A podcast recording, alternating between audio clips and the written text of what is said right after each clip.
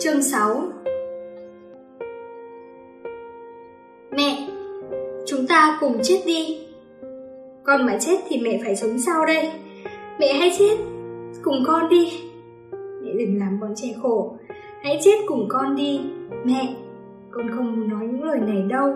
Nhưng mà mẹ, khi tỉnh táo lại, mẹ hãy cắn lưỡi đi, rồi đi theo con.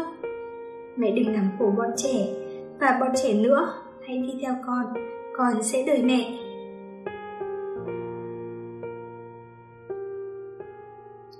Mẹ dần thấy được hình dáng cái chết đang rút ngắn đi sự sống của bản thân. Không một ai nói cho bà về cái chết đó cả.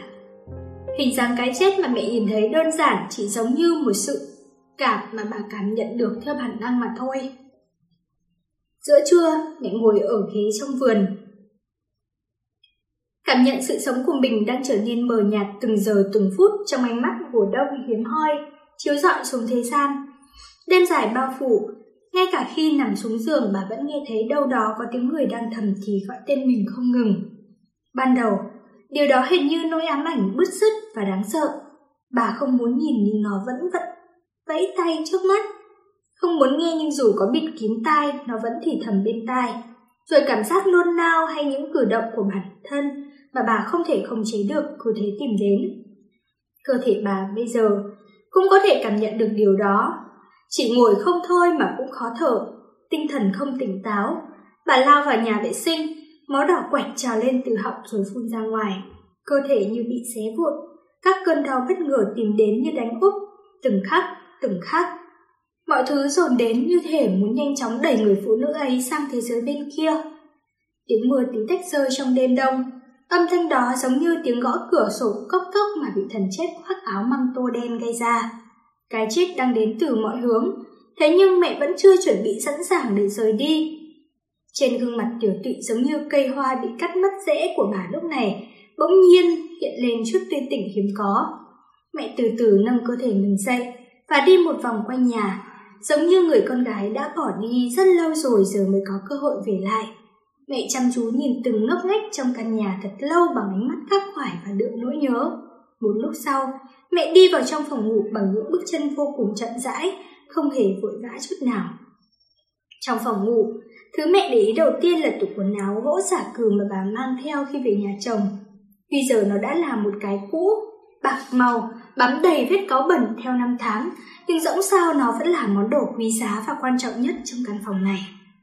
Ban đầu bà tính đổi một cái mới nếu chuyển nhà, nhưng dù thế nào đi nữa bà vẫn muốn mang nó theo sang nhà mới. Kể cả bà có chết đi thì chiếc tủ đó vẫn còn đó.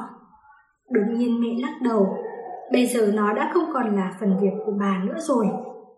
Đó là sắp xếp của người còn sống, là đồ vật của người còn sống, dù là cái tủ xà cừ hay bất cứ thứ gì khác, đó cũng là chuyện của những người còn ở lại. Nó sẽ được chuyển qua bên nhà mới hay bị vứt đi làm củi đốt cũng không còn liên quan gì đến bà nữa. Mẹ không rời mắt khỏi cái tủ đó mất một lúc lâu. Trong ngăn kéo, quần áo bố mặc trong suốt 30 năm qua đều được treo ngay ngắn.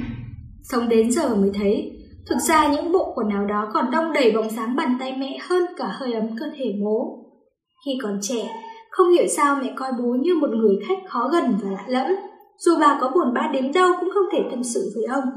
Dần dà những ngày tháng chút tâm tư cô quạnh vào những bộ quần áo, cùng với tiếng than thở cứ thế nhiều lên.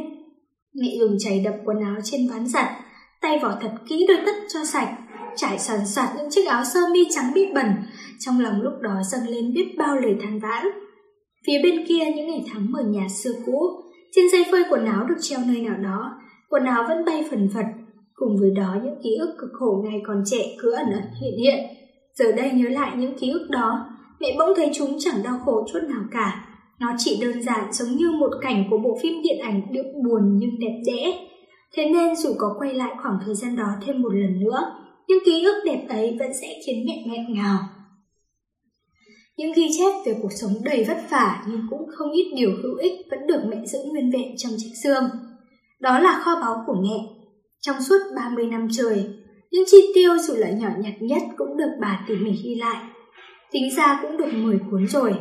Người ta hay nói đồ vật càng cũ thì càng trở nên quý giá. Một ví dụ điển hình là những cuốn sổ ghi chép việc trong nhà được mẹ ghi lại đầy đủ, không thiếu một việc gì. Lần đầu tiên bà nhận được lương tháng của chồng là khi nào nhỉ? Trong mấy cuốn sổ ghi chép đầu tiên không thấy ghi về khoản tiền lớn nào cả. Mẹ làm dâu đã được 10 năm mà nội vẫn không giao quyền quản lý kinh tế gia đình cho mẹ. Dấu tích của những năm tháng phải sống bằng tiền lương của bố chia sẻ với nội, mẹ đều lưu lại nguyên vẹn tại đây. Ngoài ra, thi thoảng còn lác đác có giấy vay tiền nhà hay ghi chép về khoản nợ cần phải trả. Tiết kiệm, chuẩn bị tiệc mừng cho nội, dựng bàn thờ đá trên mộ của ông nội, chỉ răng cho John Su, chữa bệnh viêm gan của John Su, chuẩn bị tiệc tân gia, dán lại giấy dán tường, chuẩn bị vest cho bố và lễ nhập học của John Su, việc vay mượn ở ngân hàng. Tất thảy những ghi chép vụn vặt đều được giữ lại trong cuốn sổ chi tiêu. So với mấy cuốn gần đây thì những cuốn sổ ấy đã sờn bạc hết rồi. Trong đó là những ngày tháng gian khó mà mẹ đã trải qua để lèo lái gia đình này. Mẹ cầm sổ ghi chép gia đình, sổ ngân hàng và mấy giấy tờ lặt vặt trải trên sàn lên xem. Trong sổ giấy tờ này có mấy loại được cất riêng trong dương, còn lại mẹ bắt đầu sàng lọc và sắp xếp chúng. Chị dâu, chị đang xem gì vậy? Vợ gần đó mở hé cửa đi vào. Nhưng tưởng em dâu sẽ mệt mỏi vì phải chăm sóc người bệnh trong thời gian dài, vậy mà cô vẫn nhanh nhẹn và tràn đầy hiếu kỳ như một chú sóc. Mẹ cũng biết mấy ngày nay em dâu hay để ý đến tiếng khóc thút thít phát ra từ trong nhà vệ sinh. Tính tình mẹ vốn sởi lời nên trước giờ hầu như bà chẳng bao giờ câu khó chịu cả. Thế nhưng gần đây, nỗi lo âu về cái chết len lỏi vào tâm trí mẹ khiến bà luôn u buồn. Mẹ lo lắng điều gì chứ? Chính là lo cho đứa em trai ngốc nghếch cơn đốc đến nỗi ruột lỗ gan. Cô đến đúng lúc lắm. Vào đây ngồi đi. Vợ Vân Đức bước vào trong và ngồi xuống, cảm thấy bồn chồn vì câu nói của mẹ. Cô len lén để ý sắc mặt bà. Thật ra người có tính cách ít để tâm đến xung quanh lại nhút nhát như của vợ Vân Đức cũng có thể gọi là một người ngờ nghệch, giống như em trai bà. Mẹ dịu dàng nhìn người em dâu rồi đưa cho cô một phong bì màu vàng gấp một nửa. Cô cầm lấy cái này rồi về nhà đi. Sao vậy chị? Em đã làm sai gì à? Vợ Cơn Đốc ngạc nhiên, bật khóc vì bỗng dưng bị đuổi về nhà. Cô xua tay không nhận phong bì, chỉ nhìn mẹ với ánh mắt buồn thương. Mẹ biết rõ vì sao em dâu của bà lại hành động như thế, nhưng đây là việc không thể chần chừ mãi được. Cô tính bỏ mặc Cơn Đốc và sống ở đây sao? Gần đây cũng không thấy lão ấy về. Cô về nhà đi, việc ở nhà chờ cô làm chất đống đầy ra đấy. Vì lời đó mà vợ của Cơn Đốc cũng không cố chấp thêm nữa. Quả thực cũng có lúc cô hoang mang lo lắng cho gia đình mình. Mẹ lại nhẹ nhàng đẩy phong bì lên phía trước. Nếu là phí chăm sóc thì em không cần đâu. Chị không có tiền đâu. Đây không phải tiền. Nó là gì thì lát cô về nhà hẵng xem. Nhanh cầm lấy rồi về đi. Em ở đây thì ít nhất cũng có thể chuẩn bị được cơm. Vợ Gân Đốc bắt đầu chuột rủi. Cô dành cho người chị chồng rất nhiều tình cảm như thể chị em ruột của mình vậy. Giờ bỏ lại chị trên giường bệnh thế này, cô thực sự rất đau lòng. Mẹ rất hiểu tấm lòng thơm thảo của người em dâu, nhưng để cô ra về vẫn tốt hơn. Chị sẽ ăn cơm cho Su nấu. Em muốn ở bên cạnh chị. Thôi, phiền lắm, bên cạnh chị nhiều người lắm rồi. Vợ Gần Đốc rồi xịt khóc, rồi cứ vậy khóc oang oang chẳng cần chú ý gì nữa. Bất kể lúc nào cũng thật mau nước mắt. Bề ngoài có vẻ khờ khạo hay cười nhưng thực ra bên trong cô là một người phụ nữ sâu sắc. Mẹ hướng ánh mắt đỏ hoe lên nhìn kỹ người em dâu của mình, rồi nhờ cậy cô lần cuối. Nhất định cô phải luôn ở bên cạnh Cơn Đốc nhà tôi đấy nhé. Dù thằng đó có nói gì cũng đừng đi đâu cả, nhất định phải ở bên cạnh nó đấy. Thằng danh ấy dù có mạnh đến đâu thì giờ cũng già rồi. Chị cũng biết nó có lỗi với cô nhiều lắm. Mẹ mất sớm, một mình chị nuôi nó lớn khôn. Nó lớn lên không nhận được tình yêu thương của cha mẹ nên vậy đấy. Bản tính nó không phải đứa tồi tệ đâu. À, em biết ạ. Mẹ khẽ thở dài rồi lại nhét phong bì vào tay người em dâu đang rút thích khóc. Với cả cái này, chỉ mình cô và Cơn Đốc được biết thôi đấy. Đừng nói cho ai khác nữa nhé. Vợ Cơn Đốc dù không hiểu chuyện cũng chớp mắt đồng ý. Thôi, đi ngay đi kẻo muộn. Chị mệt rồi muốn nằm nghỉ một chút. Mẹ xuôi tay tiễn khách. Vợ Cơn Đốc rời đi với vẻ mặt thẫn thờ. Sau khi vợ Cơn Đốc đóng cửa phòng ra về được một lúc, mẹ không cố trụ được nữa, bà ngã khuỵu trong im lặng. kiệt sức nằm xuống sàn. Hình như bà lại nghe thấy những lời thì thầm từ đâu đó vọng đến. Có lẽ là tiếng gọi từ sâu trong lòng đất hay tiếng gọi của bầu trời ngoài kia. Âm thanh mơ hồ bà nghe thấy rõ ràng đang gọi tên bà. Giờ mẹ không còn sợ âm thanh đấy nữa. Mẹ đã chấp nhận thay vì cứ mãi phủ định. Thế nên bà đã quen với nó rồi. Mẹ biết đó là điều không thể tránh né được nên bà đã bằng lòng chấp nhận, dù cho đó là cái chết của chính mình. Hôm nay quả là một ngày may mắn hiếm hoi. Cơn đốc sờ vào chiếc túi giày cộm của mình rồi cười ngoác miệng đầy sảng khoái. Trong đêm khuya, những người đi đường liếc nhìn hắn với ánh mắt nghi ngờ liệu kia có phải tên điên hay không. Đây hẳn là vật may lớn rồi. Tâm trạng tốt quả là tuyệt nhất. Cơn đốc viết sáo thật dài và to rồi leo một mạch lên con ngõ dốc thẳng đứng trong khu mình sống. Suốt bao tháng trời đốt tiền trong sòng bạc, đây là lần đầu tiên Cơn đốc thắng. Từ trước đến giờ số tiền hắn biếu sòng bạc đã là gì chứ? Mất số tiền vụt vặt đó, chỉ cần nhịn vài bữa rượu là xong. Bây giờ trong tay hắn có một khoản tiền lớn, mấy tháng tới hắn tin chắc rằng mình có thể sống thỏa thích tùy ý. Nghĩ lại thì Cơn đốc chỉ suy nghĩ một cách tích cực lúc hắn cầm trong tay khoản tiền lớn mà thôi. Lúc túng thiếu, Cơn đốc chỉ nghĩ ra được cách kiếm tiền nhanh nhất là chạy đến sòng bạc. Khi có được một khoản kha khá thì hắn sẽ thử suy nghĩ đàng hoàng về việc sống như một con người thực thụ. Tuy nhiên, những người có ý chí bạc nhược thường nghĩ rằng tiền có thể dễ dàng kiếm được nên họ sẽ tiêu rất hoang phí, và rồi chẳng được mấy bước lại ngó nghiêng sòng bạc. Cơn đốc chính là một trong số đó. Dù sao tâm trạng hắn cũng đang phơi phới niềm vui. Cơn đốc mạnh tay mở cửa, nhìn ánh đèn hắt ra từ trong phòng. Có vẻ vợ hắn đã về nhà rồi. Cơn đốc thoáng nhìn qua chiếc giày sờn cũ của vợ để ở bên ngoài. Hắn tự nhủ lòng sáng mai sẽ mua ngay cho vợ một bộ quần áo mới để mặc. Vợ hắn dù lắm chuyện và hay lầm bầm cầu nhau, nhưng chẳng có người phụ nữ nào tốt như cô cả. Cơn đốc định là vợ ngạc nhiên nên không nói lời nào. Cứ thế bước vào nhà rồi bất ngờ mở cửa ra.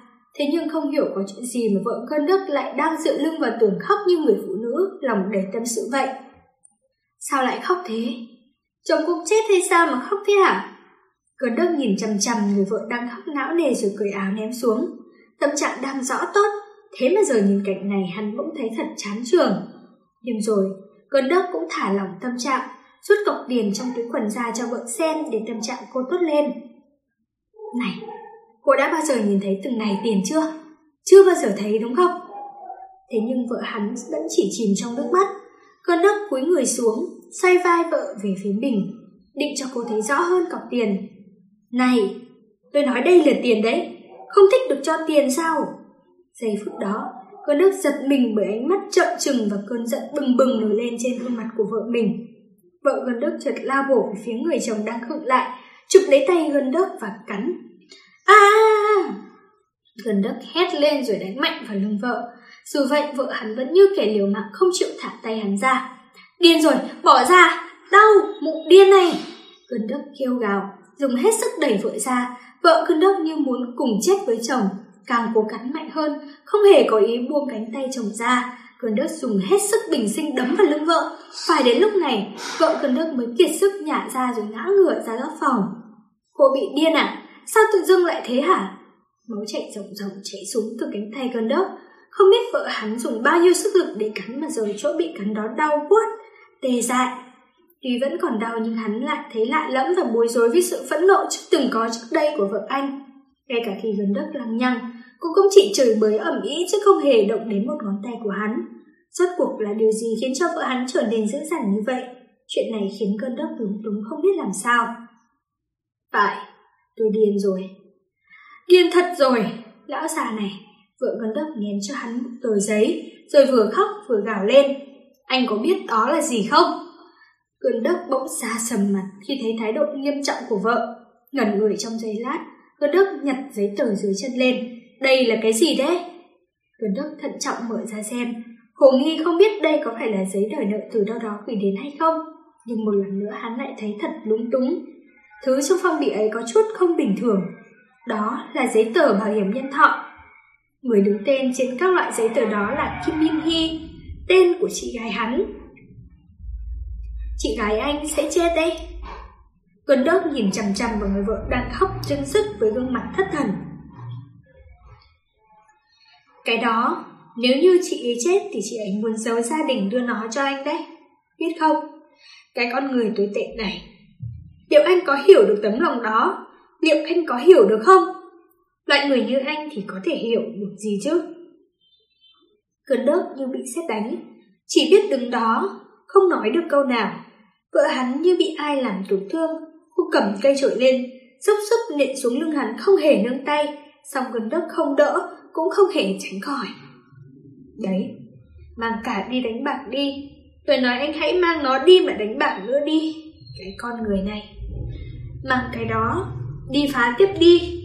Cái con người này, anh tính sống sao đây hả? Đã bòn suốt từng cái xương của chị gái anh để sống rồi. Giờ anh tính sao hả? Tính sống sao hả? Gần đốc không nghe thấy những lời lẽ sắc nhọn của người vợ đang vừa khóc vừa mắng xối xả kia. Bộ dạng vợ ngồi bệt trên nền nhà gào thét, chân đá loạn lên cũng không hề lọt vào mắt hắn. Gần đốc đó cảm thấy thế giới như dừng lại, hắn không thể suy nghĩ được gì cả.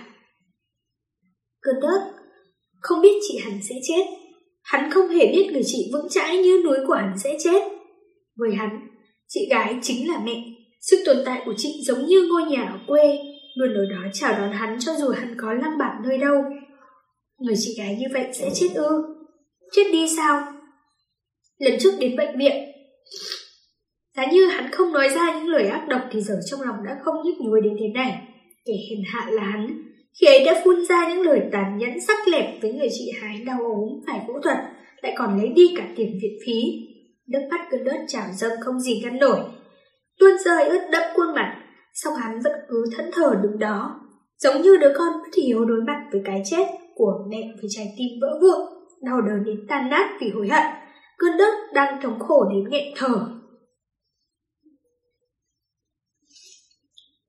Mấy ngày nay, căn nhà chìm trong sự tĩnh lặng nặng nề. Các triệu chứng đau đớn của mẹ dần trở nên nghiêm trọng hơn. Một ngày bà nôn đến mấy lần. Một ngày nọ, khi đang bám chặt bồn cầu và chợt có ý nghĩ hay là chết quách đi cho xong. Mỗi lúc như thế bố lại xuất hiện, ôm lấy mẹ đã hoàn toàn kiệt sức chẳng khác nào ôm một thi thể rồi đưa bà vào phòng. John Su hễ nhìn gương mặt buồn thiêu hắt đó của bố là lại cảm thấy nỗi đau như bóp nghẹt trái tim mình. Mẹ không còn thẳng thốt và khóc lóc mỗi khi bị cơn đau hành hạ như trước nữa. Bà thường giấu cả nhà và nhà vệ sinh nôn khan, rồi sau đó lại thiếp đi trong giấc ngủ. Một ngày của mẹ cứ như vậy trôi qua. Mọi thành viên trong gia đình chỉ có thể thầm lặng chú ý từng chút đến một cuộc chiến giành sự sống vô hình của mẹ. Thế rồi một buổi sáng nọ, khi Su đi xuống tầng dưới để chuẩn bị bữa sáng, đột nhiên cô thấy không khí trong nhà khác với bình thường. Vẫn bằng tầm giờ này nhưng hôm nay rèm cửa phòng khách được kéo lên và cô nghe có tiếng dao thớt lạch cạch vang lên trong bếp. Đó từng là hình ảnh luôn được nhìn thấy mỗi buổi sáng khi mẹ còn khỏe mạnh. Giờ đấy, điều đó trở nên vô cùng lạ lẫm. Chan Su vội vàng đi vào phòng bếp. Mẹ đã vo gạo và đặt xong nồi cơm. Giờ bà đang cắt bí ngô, khoai và hành lá thành các miếng đều nhau. Mẹ để đó đi ạ, con làm cho. Mẹ cứ đi nghỉ đi ạ. Chan Su định lấy con dao mà mẹ đang cầm trong tay. Đứt tay đấy con, để mẹ làm cho. Mẹ không đưa lại con dao cho Chan Su, cứ như bà không tin tưởng cô vậy. Cổ tay của mẹ gầy guộc cho xương, nhìn thật đau lòng. Chan Su không thể coi như không thấy gì được. Cô cầm lấy cổ tay mẹ. Để con làm cho. Con bỏ tay ra, mẹ đã thành cái xác đâu. Sao người khác làm được việc mà mẹ lại không được? Mẹ nổi nóng. Mẹ sẽ bị mệt mà. Chừng này mẹ vẫn có thể làm được. Không thể làm gì với tính cố chấp của mẹ. Chan Su đi ra bàn ăn, ngồi xuống. Chan Su nhìn mẹ không chớp mắt. Hình ảnh ấm áp và an yên như thế này khiến vành mắt cô nóng lên, trực khóc. Chỉ là bóng lưng mẹ đang bận bịu nấu đứng thôi cũng có thể khiến cho bầu không khí trong nhà trở nên ấm áp như vậy. Trước đây sao cô lại không biết nhỉ? Con không đi làm sao? Chan Su nghe thấy tiếng mẹ, vội vàng điều chỉnh lại cảm xúc. Hôm nay con phải ra ngoài một chút thôi ạ. Đi làm đi con. Sao lại bỏ hết công việc nhà mà ở đây đợi mẹ chết chứ? Mẹ chết đi rồi con cũng tính ngồi đó mút ngón tay mà sống à? Thực ra ngay từ đầu, Chan Su đã có ý định sẵn sàng xin nghỉ việc luôn nếu cô không xin nghỉ phép được trong thời gian dài. Giờ nghe mẹ nói vậy, cô không thể trả lời được mà chỉ biết ngồi đó mân mê không nước. Với cả nấu canh tương nhất định phải dùng nước vo gạo, Còn nữa, phải cho bí ngô vào luôn từ lúc bắt đầu nấu, mẹ đã dạy con bao nhiêu lần rồi. Nếu đợi nấu xong rồi mới cho vào thì nó sẽ bị sượng, còn ra được vị gì chứ? Hình thức thì được mà vị thì vứt đi, cánh tường mà nấu cũng không xong thì làm sao con đi lấy chồng được đây? Jeonsu thích được nghe mẹ cằn nhằn như vậy. Cô thích được nhìn dáng vẻ đầy sinh khí của mẹ. Nên lúc này đây cô không hề rời mắt khỏi mẹ. Jeonsu chăm chú nhìn mẹ thật lâu như thể muốn lưu giữ cẩn thận khoảnh khắc này vào trong tim. Sau khi gạt các nguyên liệu đã thái vào nồi canh tương, mẹ bật bếp ga lên, rồi bà rửa tay và cởi tạp dề ra, treo lại vào vị trí cũ, sau đó đi về phòng ngủ. Trong phòng ngủ, bố đang gấp chăn. Nếu là trước kia thì đây là việc trong mơ cũng không có. Bố định cho chăn đã gấp vào tủ, thấy mẹ mở cửa đi vào, ông có chút ngại ngùng. Mình làm tốt như vậy mà sao không làm sớm hơn nhỉ? Mẹ ngồi xuống và cau nhàu. Bố cũng ngồi xuống bên cạnh mẹ. Theo thói quen, bố rút điếu thuốc ra cho lên miệng. Ông lại tính lấp đầy dạ dày dẫu bằng nước thuốc lá à? Bố thấy thật vui khi lâu lắm rồi mới lại được nghe tiếng cằn nhằn của mẹ. Bố tính cầm thuốc mang ra ngoài nhưng mẹ đã túm mống quần bố giữ lại. Mình cứ hút đi. Bố ngồi xuống và đặt thuốc sang một bên. Mẹ lấy ra từ trong giường một chiếc hộp đầy giấy tờ, đẩy nó đến trước mặt bố rồi giải thích một lùn. Sổ ngân hàng, giấy tờ nhà đất, bảo hiểm, đại loại vậy. Giờ mẹ có vẻ đang tính làm gì đó. Bố vô thức chau mày, lấy điếu thuốc để bên cạnh đưa lên miệng ngậm. Mẹ không nhìn vào mặt bố, chỉ lẩm bẩm. Đại khái là thế này, chẳng biết khi nào ông đi, nhưng số tiền này nếu chi tiêu tiết kiệm thì có lẽ vẫn xài được đến tận khi chết mới vừa hết. Ông thì tốt rồi, đại gia mà. Sổ ngân hàng màu vàng này là tiền dùng khi Jeonsu đi lấy chồng. Màu trắng là của Jeonsu nên ông đừng có nghĩ đến việc đụng vào đấy. Bà quý quay đi và xít một hơi thuốc dài, nhả ra làn khói. Bà cứ giữ lấy đi, tôi không thích. Mẹ cương quyết bỏ ngoài tai lời bố nói. Ông có biết tại sao tôi lại đưa cho ông không? Tôi chết đi thì mấy cuốn sổ tiết kiệm này sẽ đi đâu chứ? Sợ rằng lúc ấy ông chẳng thèm khóc thương cho tôi, rồi lại ra trước mặt bọn trẻ đòi sổ nên tôi mới đưa ông đây. Tôi không thích nhìn thấy cảnh đó. Không có chuyện đó đâu nên bà cất chúng đi. Chuyện đó có xảy ra hay không ai biết được chứ? Muốn hiểu cách mà mẹ chuẩn bị mọi thứ cho cái chết, và cũng thấy mẹ thật đáng thương. Thái độ khó chịu của mẹ tất cả chỉ là để chuẩn bị cho sự ly biệt sắp tới mà thôi. Bố nặng nề thở dài một hơi rồi đứng dậy. Khi nào có thời gian ông đưa tôi xuống như xa nhé. Bố không thể đáp lại ngay yêu cầu của mẹ. Gần đây, mỗi ngày ông đều trong tình trạng đi làm và tan làm ở Ilsan. Suốt thời gian qua, đồ đạc đã được chuyển vào nhà và đang tiến hành dọn dẹp rồi. Chỉ là ông vẫn chưa có đủ dũng khí để đưa vợ đến mà thôi. Trước đây căn nhà là hy vọng của vợ ông, nhưng giờ đây nó lại là nơi để bà yên nghỉ. Nhà đó đã gần xong rồi mà. Mẹ nhìn vào mắt bố, nói như đang độc thoại với chính mình. Bố không nói gì, lẳng lặng đi ra khỏi phòng. Phía sau nghe rõ tiếng mẹ tức tối lẩm bẩm. Ai u, xem con người tháo vát có đầu óc kia kìa. Nguyện vọng của người sắp chết này ông cũng không đếm xỉa. Nguyện vọng đó có gì lớn lao đâu mà không được chứ. Ai u, bực quá đi mất. Bố ra ngoài, ngồi xuống sofa phòng khách rồi nhả ra một làn khói thuốc dài. Thôi cứ làm một điều bà ấy muốn đi. Nói với mọi người xin nghỉ mấy ngày rồi mai đi Ilsan ngay thôi. Bố thầm quyết trong lòng như vậy. Việc mỗi sáng bố giả vờ rời khỏi nhà đi làm bình thường có lẽ cũng không thể tiếp tục được nữa. Nếu như bố có nguyện ước nào của riêng mình thì đó chính là trải qua những giây phút thật ấm áp cùng mẹ chuẩn bị bữa cơm buổi sáng. Dù không được ngon lắm, họ cũng có thể cùng nhau thưởng thức. Bố ơi, ăn cơm thôi à, bố còn phải đi làm mà. Bố đắm chìm trong suy nghĩ một lúc lâu, sực tỉnh bởi tiếng gọi của Jeonsu. Ông đi vào bếp. Mỗi lần ăn cơm, em dâu nấu, ông luôn cảm thấy áy náy trong lòng. Nhưng giờ đây mọi việc trong nhà đều được Jeonsu xử lý gọn ghẽ. Nhìn dáng vẻ của con gái, ông bỗng cảm thấy con bé thật đáng khen. Ngay cả khi bố vừa vào bếp, mẹ cũng dẫn nội ra và chuẩn bị cơm cho nội. Con làm giúp mẹ việc này cũng được mà. Jeonsu ngập ngừng đưa cho mẹ khay cơm. Con ăn cơm đi, mẹ cũng đâu có chuyện gì gấp đâu. Jeonsu mừng vì mẹ trông đầy sức sống. Thế nhưng trong lòng cô lại chợt dấy lên nỗi bất an vô hình. Nỗi đói lạnh nên choàng cả chăn lên người. Nhận lấy cơm mẹ xới và bắt đầu ăn. Mẹ thấy bộ dạng đó của nội thật đáng thương, lòng bà cũng đau nhói. trước khi thời tiết trở nên lạnh hơn cần phải chuyển nhà, nhưng đến giờ căn nhà họ đang sống vẫn chưa bán được. Nếu không phải vì mắc bệnh, bà đã có thể đi hỏi chỗ này chỗ kia được rồi. Thật là sốt ruột. Việc này, mẹ đã người chồng luôn bận bịu với công việc bệnh viện. Ông cũng nói chuyện với bên kinh doanh bất động sản rồi. Họ hứa sẽ tìm mua giúp nhưng hình như chẳng có ai quan tâm cả. Nhà ở Isan cũng đã xong. Bà phải xuống đó một lần nữa. Mẹ cứ bận lòng hết việc này đến việc kia. Ây, đẹp. Nội đang ăn cơm rất ngon lành bỗng nhổ hết cơm xuống đất. Mẹ lại sao thế? Mẹ đau lòng hỏi. Nội giận dỗi chỉ vào cơm đã được trộn canh tương. Bị thiêu rồi. Thiêu gì mà thiêu chứ? Cơm con mới nấu sáng nay mà. Cái con này, Nội nhặt hạt cơm bị nhổ ra ngoài rồi ngang búng dơ lên trước mặt mẹ. Cái này mà không thiêu ấy hả? Vàng khè như này, cái này mà không thiêu hả? Mẹ quá đáng rồi đấy nhé. Thật là, cái này có gì mà thiêu chứ? Cơm trộn với tương thì tất nhiên đều vàng thế mà, thiêu ở đâu chứ? Mẹ cũng không chịu thua, cầm bát cơm lên xem. Trời đất, cái con này. Nội hung dữ nhìn chằm chằm mẹ. Đột nhiên đứng lên giằng lấy bát cơm rồi đổ hết lên đầu mẹ. Tuy đây không phải chuyện gì mới, nhưng mẹ bị đổ hết bát cơm lên đầu như vậy cũng nổi trận lôi đình. Bà già này, bà bị điên rồi thật là. Đúng rồi, tao điên đấy, điên rồi đây. Cái con này. Nội nhảy dựng lên, bất ngờ lôi bồn nước tiểu để trong góc phòng ra. Mẹ không kịp ngăn Nội lại. Loảng xoảng, tiếng đổ rơi vỡ vang lên, sau đó là tiếng la hét. Trời ơi, không sống được mất, kinh quá. Bố, Yansu và Chongjun đang ăn cơm trong bếp, nghe tiếng động bèn vội vàng chạy đến. Mẹ ngồi khóc giữa căn phòng văng đầy cơm với nước tiểu. Trong phòng là một mớ hỗn độn các mảnh vỡ từ các bồn nước tiểu đến bát cơm úp ngược. Nội thở hổn hển, nhìn mẹ chằm chằm. Bố bị khung cảnh trước mắt làm cho tức giận đến cực điểm.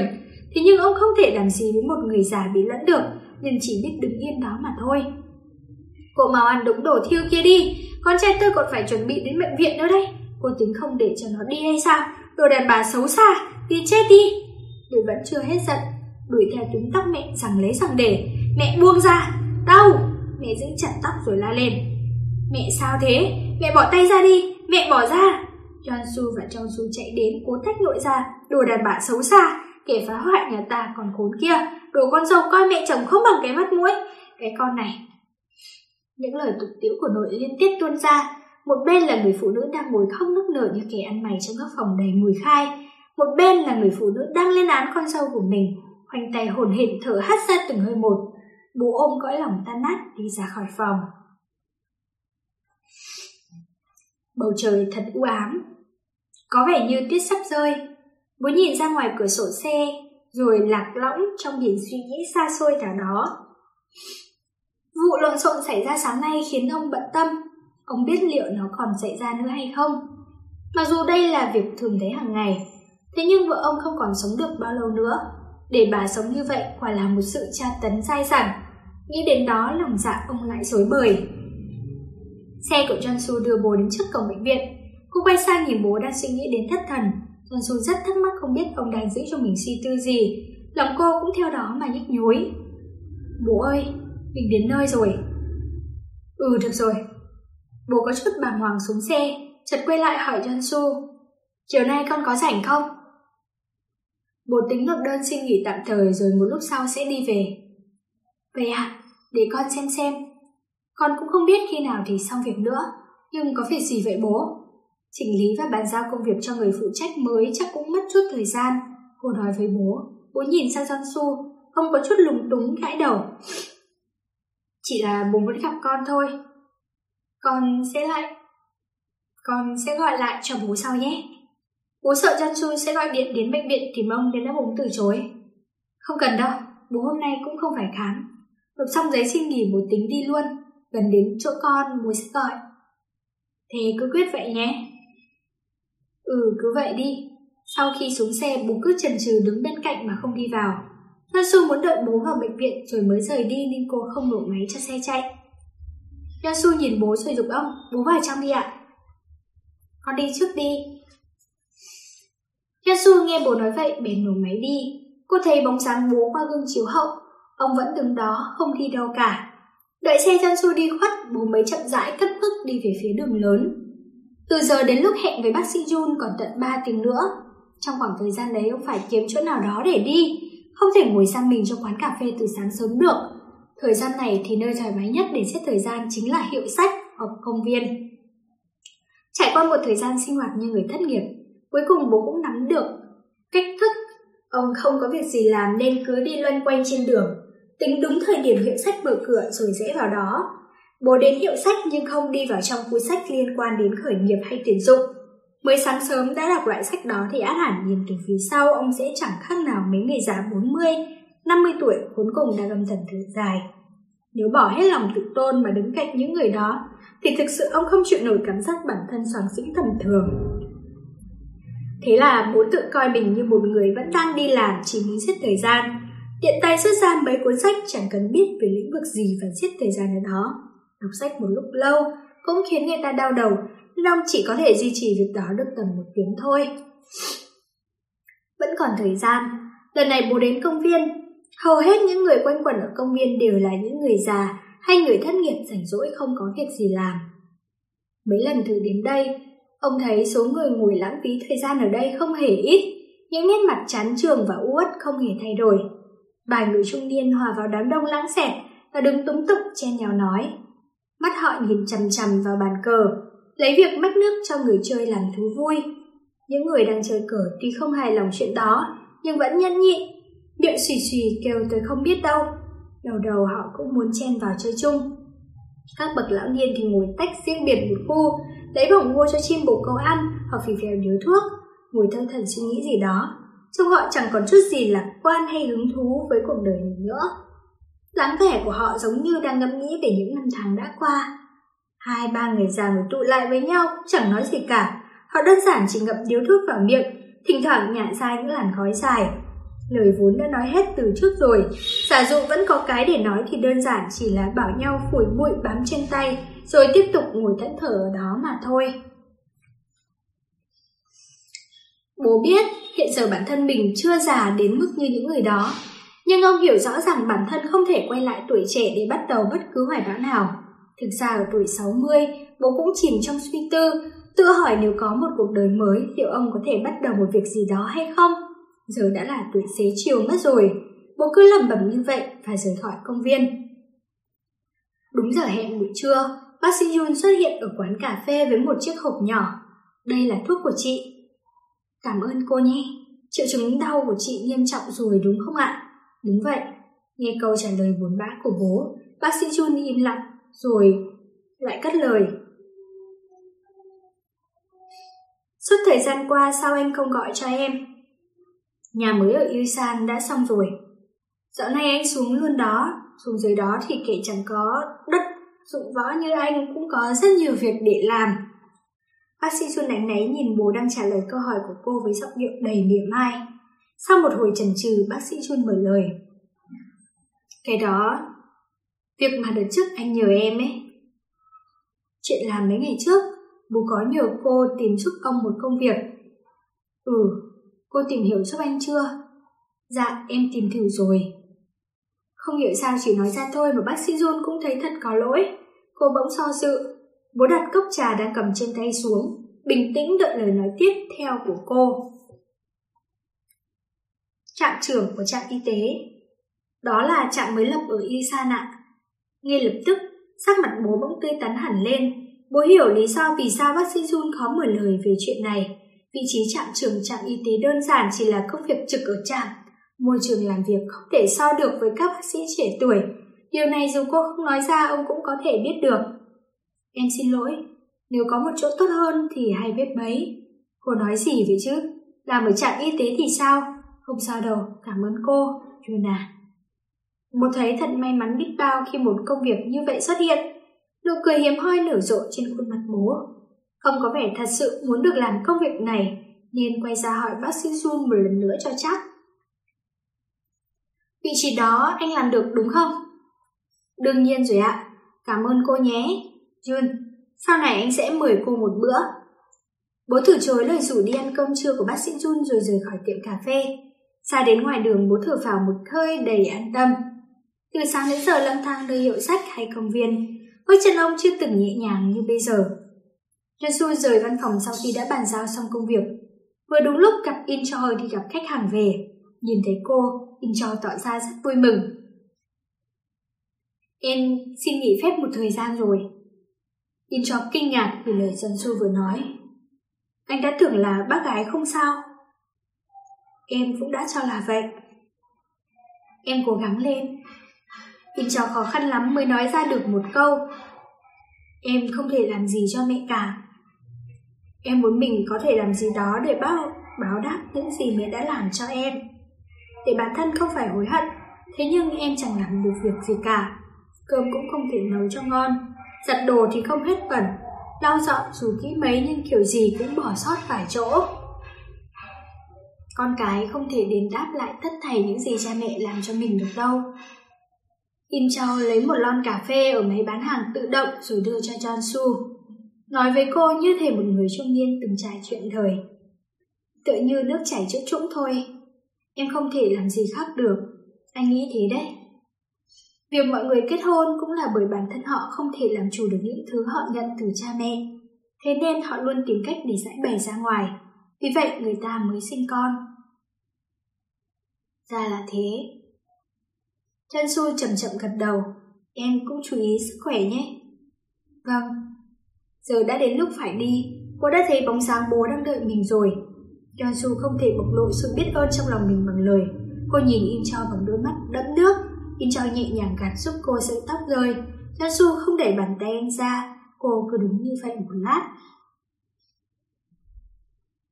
Bố đang đứng ở sảnh trung tâm thương mại với gương mặt hoàn toàn khác với lúc sáng khi cô chia tay ông trước cửa bệnh viện.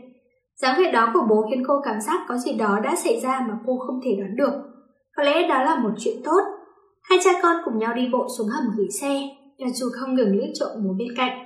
Chiếc xe của John Su đưa bố rời khỏi trung tâm thương mại. Có lẽ chúng ta phải về nhà sớm ạ. Mới đó mà đã hơn 3 giờ chiều rồi. John Su bắt đầu lo chuyện ở nhà. Cứ nghĩ về sự vụ nguy hiểm xảy ra sáng nay là cô lại cảm thấy bất an trong lòng. Nhưng cô cũng không thể gọi điện về nhà báo hôm nay cô ta làm sớm. John Su rất buồn chồn, lo lắng không biết nội có gây chuyện gì với người mẹ bệnh tật của cô hay không. Nội con đang ngủ nên mọi chuyện vẫn ổn cả. Bố như đọc được tâm tư của John Su. Bố gọi về nhà rồi ạ. Đôi mà đã ngủ thì phải hơn nửa ngày mới dậy. Nghĩ thế cô thấy nhẹ lòng hơn. Chúng ta đi đâu đây ạ? Chúng ta xuống nhà ở Isan đi. Isan à? John Su nghi hoặc hỏi lại bố. Ông đang phóng ánh mắt suy tư ra ngoài cửa sổ. Mẹ con, bà ấy muốn đến đó một lần, nhưng nhà ở đó vẫn còn lộn xộn quá nên mình bố làm thì sợ có nhiều chỗ không thỏa đáng. Ra là thế. Hóa ra người bố cộc cằn và lạnh lùng của cô cũng có một mặt ân cần như vậy. John Su bất giác chun mũi lại. Vào trong căn nhà ở Isan, John Su ngẩn người một lúc lâu, tròn mắt nhìn đồ dùng được bày trong phòng khách. Đập vào mắt cô là những món đồ xếp la liệt, đủ thứ đồ dùng vẫn chưa dỡ bọc, các khung ảnh và vật dụng trang trí ở khắp nơi. Cô không thể tin được đây là những thứ mà bố cô đã chuẩn bị. Màu sắc trông cũng bình thường đúng không? Hôm qua bố mua đại đấy, có lẽ chúng không vừa ý con đâu. Ánh mắt John Su dán chặt vào bố. Ông sắn ống tay áo gọn gàng rồi cầm theo dẻ lau đã giặt. Cảnh bố cầm cái dẻ lau to như vậy trông rất buồn cười. John Su thực sự sốc, hay nói đúng hơn là ngạc nhiên và cảm động. Không đâu bố, chúng tuyệt lắm ạ. John Su mỉm cười đáp lại bố rồi cầm lấy chiếc dẻ trong tay ông. Việc lau chùi bố cứ để con, bố ngồi đó nghỉ đi ạ. Con dọn đằng kia đi, đến nhà cũng phải lau một lần đấy. Làm qua loa thì sợ vẫn có mùi mất, mẹ con sẽ không thích đâu. Hình như bố thấy ngại vì cứ nhắc. John Su phải chú ý điều này điều kia nên giọng ông có chút ngượng ngùng. John Su cười thật tươi. Đúng đấy ạ. Vậy trước tiên chúng ta di chuyển đống đồ này ra chỗ kia nhé. Vậy đi. Đến tận khi nghe được câu trả lời thoải mái của con gái, bố mới cảm thấy an tâm. Một lát sau, hai cha con bắt đầu đồng tâm hiệp lực di chuyển đống đồ đạc. Từ khi nào bố đã già đi rồi, chỉ di chuyển một cái sofa nhỏ thôi mà ông cũng đã đổ mồ hôi như tắm. John Su chợt thấy đau lòng. Có lẽ bố ngượng vì bản thân già nua, yếu đuối nên cố chấp tự mình làm những việc cần hai người. Mỗi lần như vậy John Su lại thấy thật đau lòng, nhưng cô vẫn nở nụ cười trên môi. John Su nhìn những giọt mồ hôi lấm tấm trên phần trán nhô ra của bố, bằng ánh mắt tràn đầy yêu thương. Di chuyển đồ đạc trong nhà xong thì đến việc lau sàn nhà. John Su nghĩ là vì mình đang làm vì mẹ nên cô chẳng thấy mệt. Trong khi Jansu bận bịu với việc lau dọn thì bố treo các khung ảnh lên tường. Jansu ơi, cái này treo ở đâu? Con thấy có được không? Dạ, bố dịch một chút về bên trái đi. Đây á? Không ạ, một chút về bên trái nữa. Được chưa? Bố đứng trên ghế, di chuyển hết chỗ này chỗ kia để treo mấy khung ảnh một cách vụng về, là cảnh từ trước đến nay chưa từng có. Ở nhà đó vẫn luôn là việc của mẹ, nên có lẽ đây là lần đầu tiên bố làm việc này. Lần này dịch một chút sang phải ạ. Lần này vẫn chưa được, bố dùng mồ hôi đầm đìa vẫn vô cùng chăm chú vào việc treo khung ảnh, thế mà kết quả lại chưa thể khiến Jansu gật đầu ưng ý. Không ạ, nó bị nghiêng rồi bố. Này được chưa? Bố treo khung ảnh lên rồi nhìn Jansu. Rồi ạ. Phải đợi đến lúc Jansu nói được, bố mới thở phào bước xuống khỏi ghế. Sau khi dọn dẹp xong phòng khách, hai người đi vào phòng ngủ để treo rèm. Vốn cho rằng bố là người cộc cằn vô tâm, giờ đây Jansu không khỏi cảm thán mỗi khi thấy những gì bố chuẩn bị một cách hết sức chu đáo. Màu sắc rèm, ga trải giường, cả thảm trải sàn đều được mua theo đúng sở thích của mẹ. Một mình bố chuẩn bị hết tất cả mọi thứ, rốt cuộc ông đã khóc thầm trong lòng đến nhường nào chứ. Jansu bỗng thấy nghẹn ngào. Trải ga lên giường xong thì việc dọn dẹp phòng ngủ coi như hoàn tất. Bố ngồi luôn lên chiếc giường mới trải, gương mặt ông khi ấy mới dịu bớt sự mệt mỏi. Nhìn thấy hình ảnh bố như thế, trong phút chốc Jansu dâng lệ.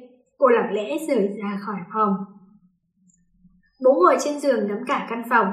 Có tuổi rồi thì mỗi việc gấp tràn tồi cũng mệt.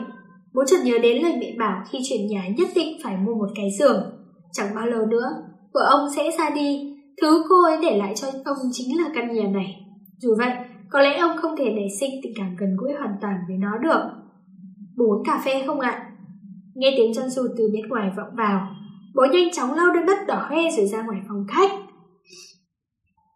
Hai người ngồi uống cà phê trên chiếc sofa trong phòng khách đã được dọn dẹp chỉn chu. Không ai nói gì một lúc lâu.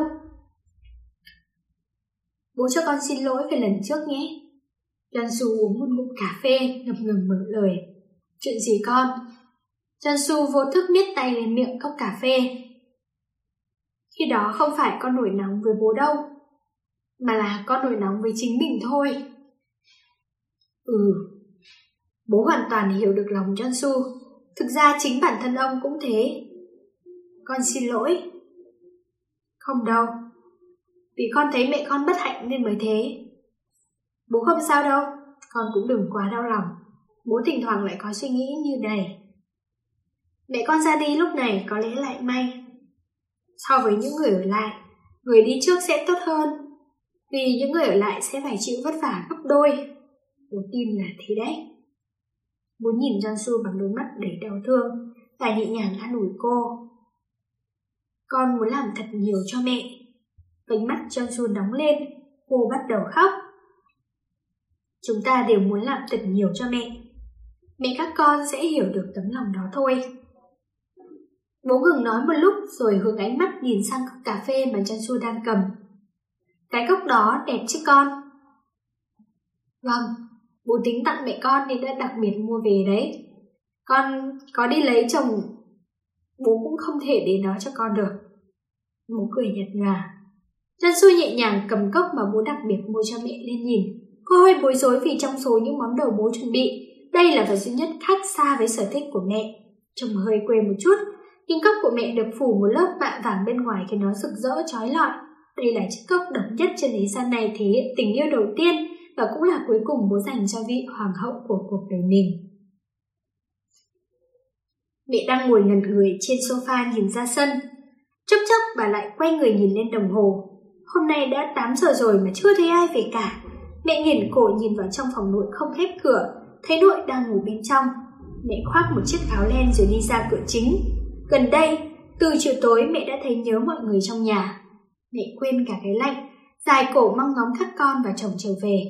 Đúng lúc đó, Jansu ôm bó hoa thật to cùng bạn gái đi lên con hẻm của khu nhà. Từ sau khi biết về bệnh tình của mẹ, Jansu ở nhà suốt nên cô bạn gái chê chong đã tìm đến tận nhà Jansu để gặp cậu. Được tặng hoa chắc bác sẽ thích lắm đấy. Chê chong muốn làm gì đó để an ủi mẹ Jansu nên cô đã mua hoa đến tặng bà. Lẽ ra anh phải mua mới đúng. Jansu nhìn Chê chong với ánh mắt đầy hối lỗi. Chê chong biết rõ tấm lòng đó của cậu, cô nở một nụ cười rạng rỡ với Jansu rồi bảo: Em muốn mua tặng bác mà. Thay vì lời cảm ơn chi chong, Cao Su lại nói sang chuyện khác. Gần đây anh thực sự rất ghen tị với em.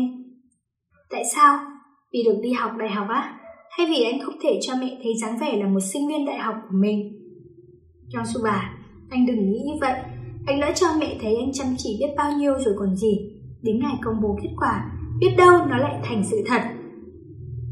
Không phải chuyện đó. Câu trả lời chẳng có chút tinh thần nào của Jong-su khiến Chi Chong dừng bước. Cô quay sang nhìn cậu. Mẹ em vẫn khỏe mạnh mà. Bác sẽ sống thật lâu, thế nên anh mới thấy ghen tị.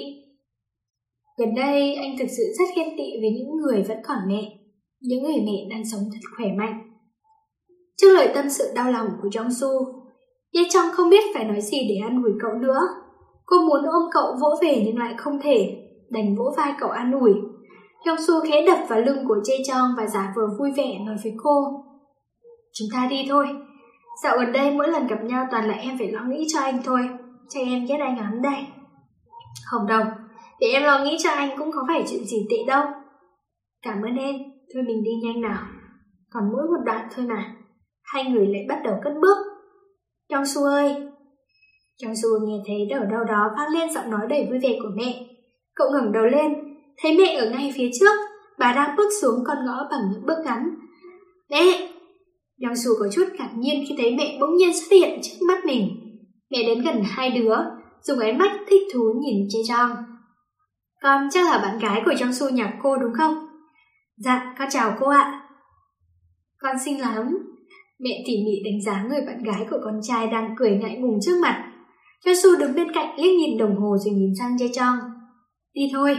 Cô nhìn Jong-su với ánh mắt tỏ ý đã hiểu và quay ra chào mẹ. Con xin phép gặp cô lần sau ạ. Sao thế? Con phải vào nhà cô chơi đó chứ. Mẹ tức núi nói với bạn gái Jong-su đang cúi đầu chào ra về.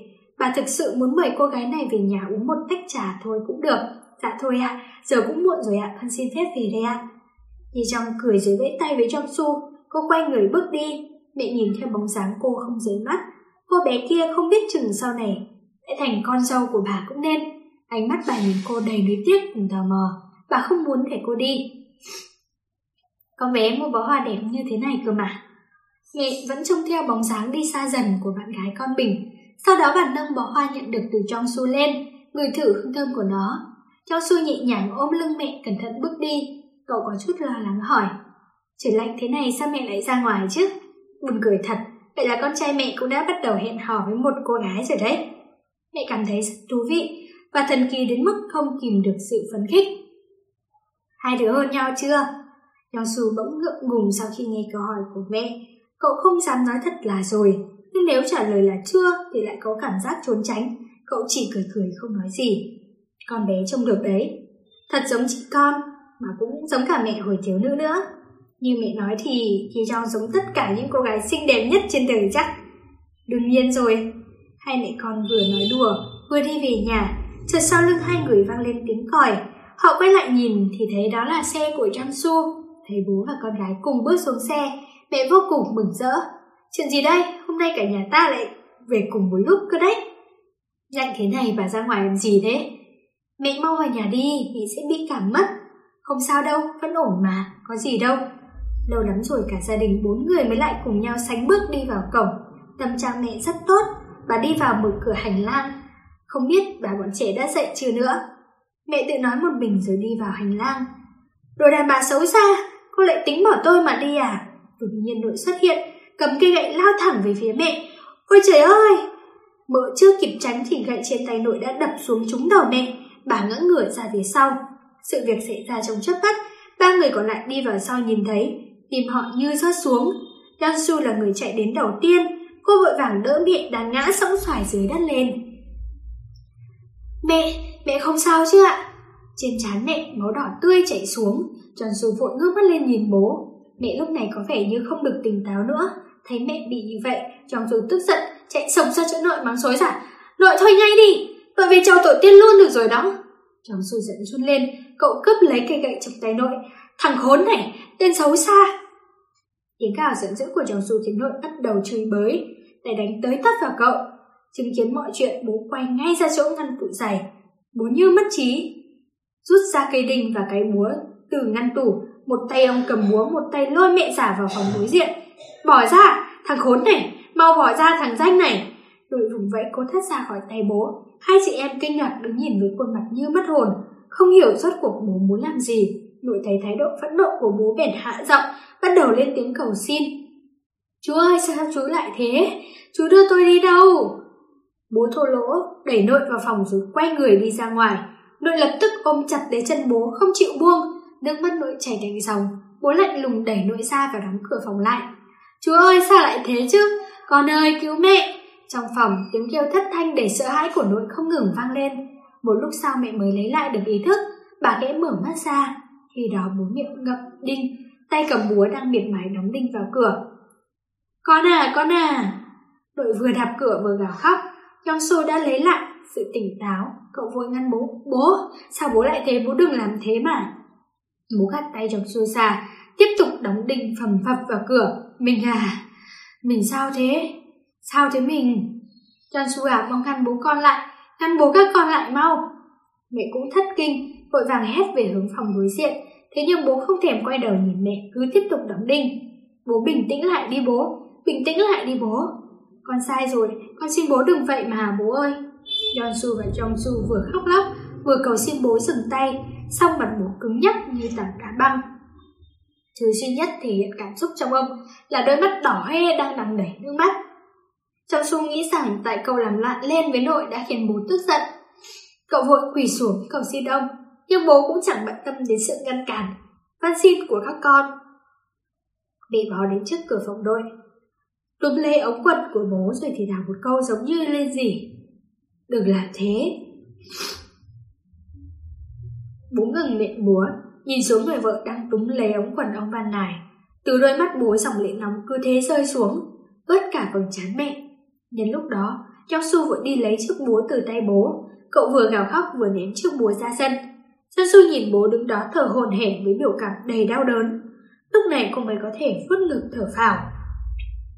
Vào trong đi, John Su. Mẹ không còn sức lực. Tay vừa lấy John Su, bố không nói gì, chỉ đi ra ngoài sân. John Su dìu mẹ vào phòng nằm nghỉ rồi cũng đi ra sân. Bố, bóng lưng bố đứng hút thuốc ở sân trông thật cô độc đến mức lạnh lẽo. Nhìn bóng dáng đó, John Su không cầm được nước mắt. Mau vào trong đi. Lạnh đấy ạ. Không sao đâu, con vào đi, bố hóng gió lạnh.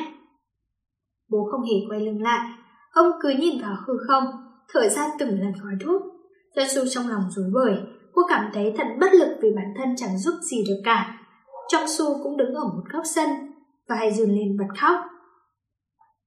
Bố đứng ngoài sân hút thuốc đến khuya, tự giam mình trong nỗi ai oán tới tận hửng sáng mới đi vào phòng ngủ. Tuy chỉ là hành động bộc phát khi không kìm được cơn phẫn nộ, nhưng bố thực sự rất đau lòng vì ông đã đẩy người mẹ già lần thân của mình vào phòng đêm nhốt lại. Ngay cả trong giấc ngủ, thỉnh thoảng bố vẫn buông tiếng thở dài. Mẹ lặng lẽ nhìn bố với sự áy náy chiếm trọn tâm hồn. Bố không để ý đến mẹ. Ông chở mình một lúc rồi chìm vào giấc ngủ. Mẹ ngồi dựa lưng vào tường, đếm những tiếng thở không đều của bố. Nãy giờ mẹ thấy bồn chồn nên bà dậy rồi ngồi ở đó. Mẹ khom người lại chịu đựng những cơn đau đang trực trào dâng. So với việc chạy vào nhà vệ sinh, nôn hết ra thì chịu đựng như thế này có vẻ đỡ hơn. Đối với bà, việc nôn ra máu bây giờ thực sự rất đáng sợ. Dáng ngủ có quắp của bố sao lại khiến bà thấy thương xót đến thế. Mẹ ngồi trong bóng tối, cứ như vậy ngắm tấm lưng mờ mờ của bố suốt 1 tiếng đồng hồ. Cùng với đó là con quái vật làm đảo lộn ruột gan trong người. Dù sao đi nữa đêm nay bà chẳng chớm mắt được một chút nào. Một lúc sau khi cơn buồn nôn qua đi, mẹ từ từ đứng lên đi vào bếp. Bà uống một cốc lạnh để xoa dịu cảm giác cồn cào và đau nhói. Thế nhưng bà không thấy khá hơn mà ngược lại, bụng càng nôn nao dữ dội. Mẹ ngồi sụp xuống trước tủ lạnh, gồng mình kìm nén cơn nôn nao. Lục phủ ngũ tạng tất thảy đều đau đớn, cảm tưởng như chúng đang xoắn lại và đánh lẫn nhau. Nỗi đau xé ruột gan, từng giây từng phút lan rộng ra toàn thân bà. Cái bệnh chết tiệt này đã sắp chết rồi sao, vẫn còn đau đến thế. Mẹ vặn mình, cố áp chế những trận nôn khan. Bà chậm chậm lết ra khỏi bếp. Bóng tối dày đặc mà thần chết buông xuống chính là chiếc rèm dài trải rộng trước mặt kia. Mẹ khoát tay và bóng tối bị dẹp đi, nhưng lại một lớp bóng tối nữa bao trùm lên trên cả tấm rèm đó.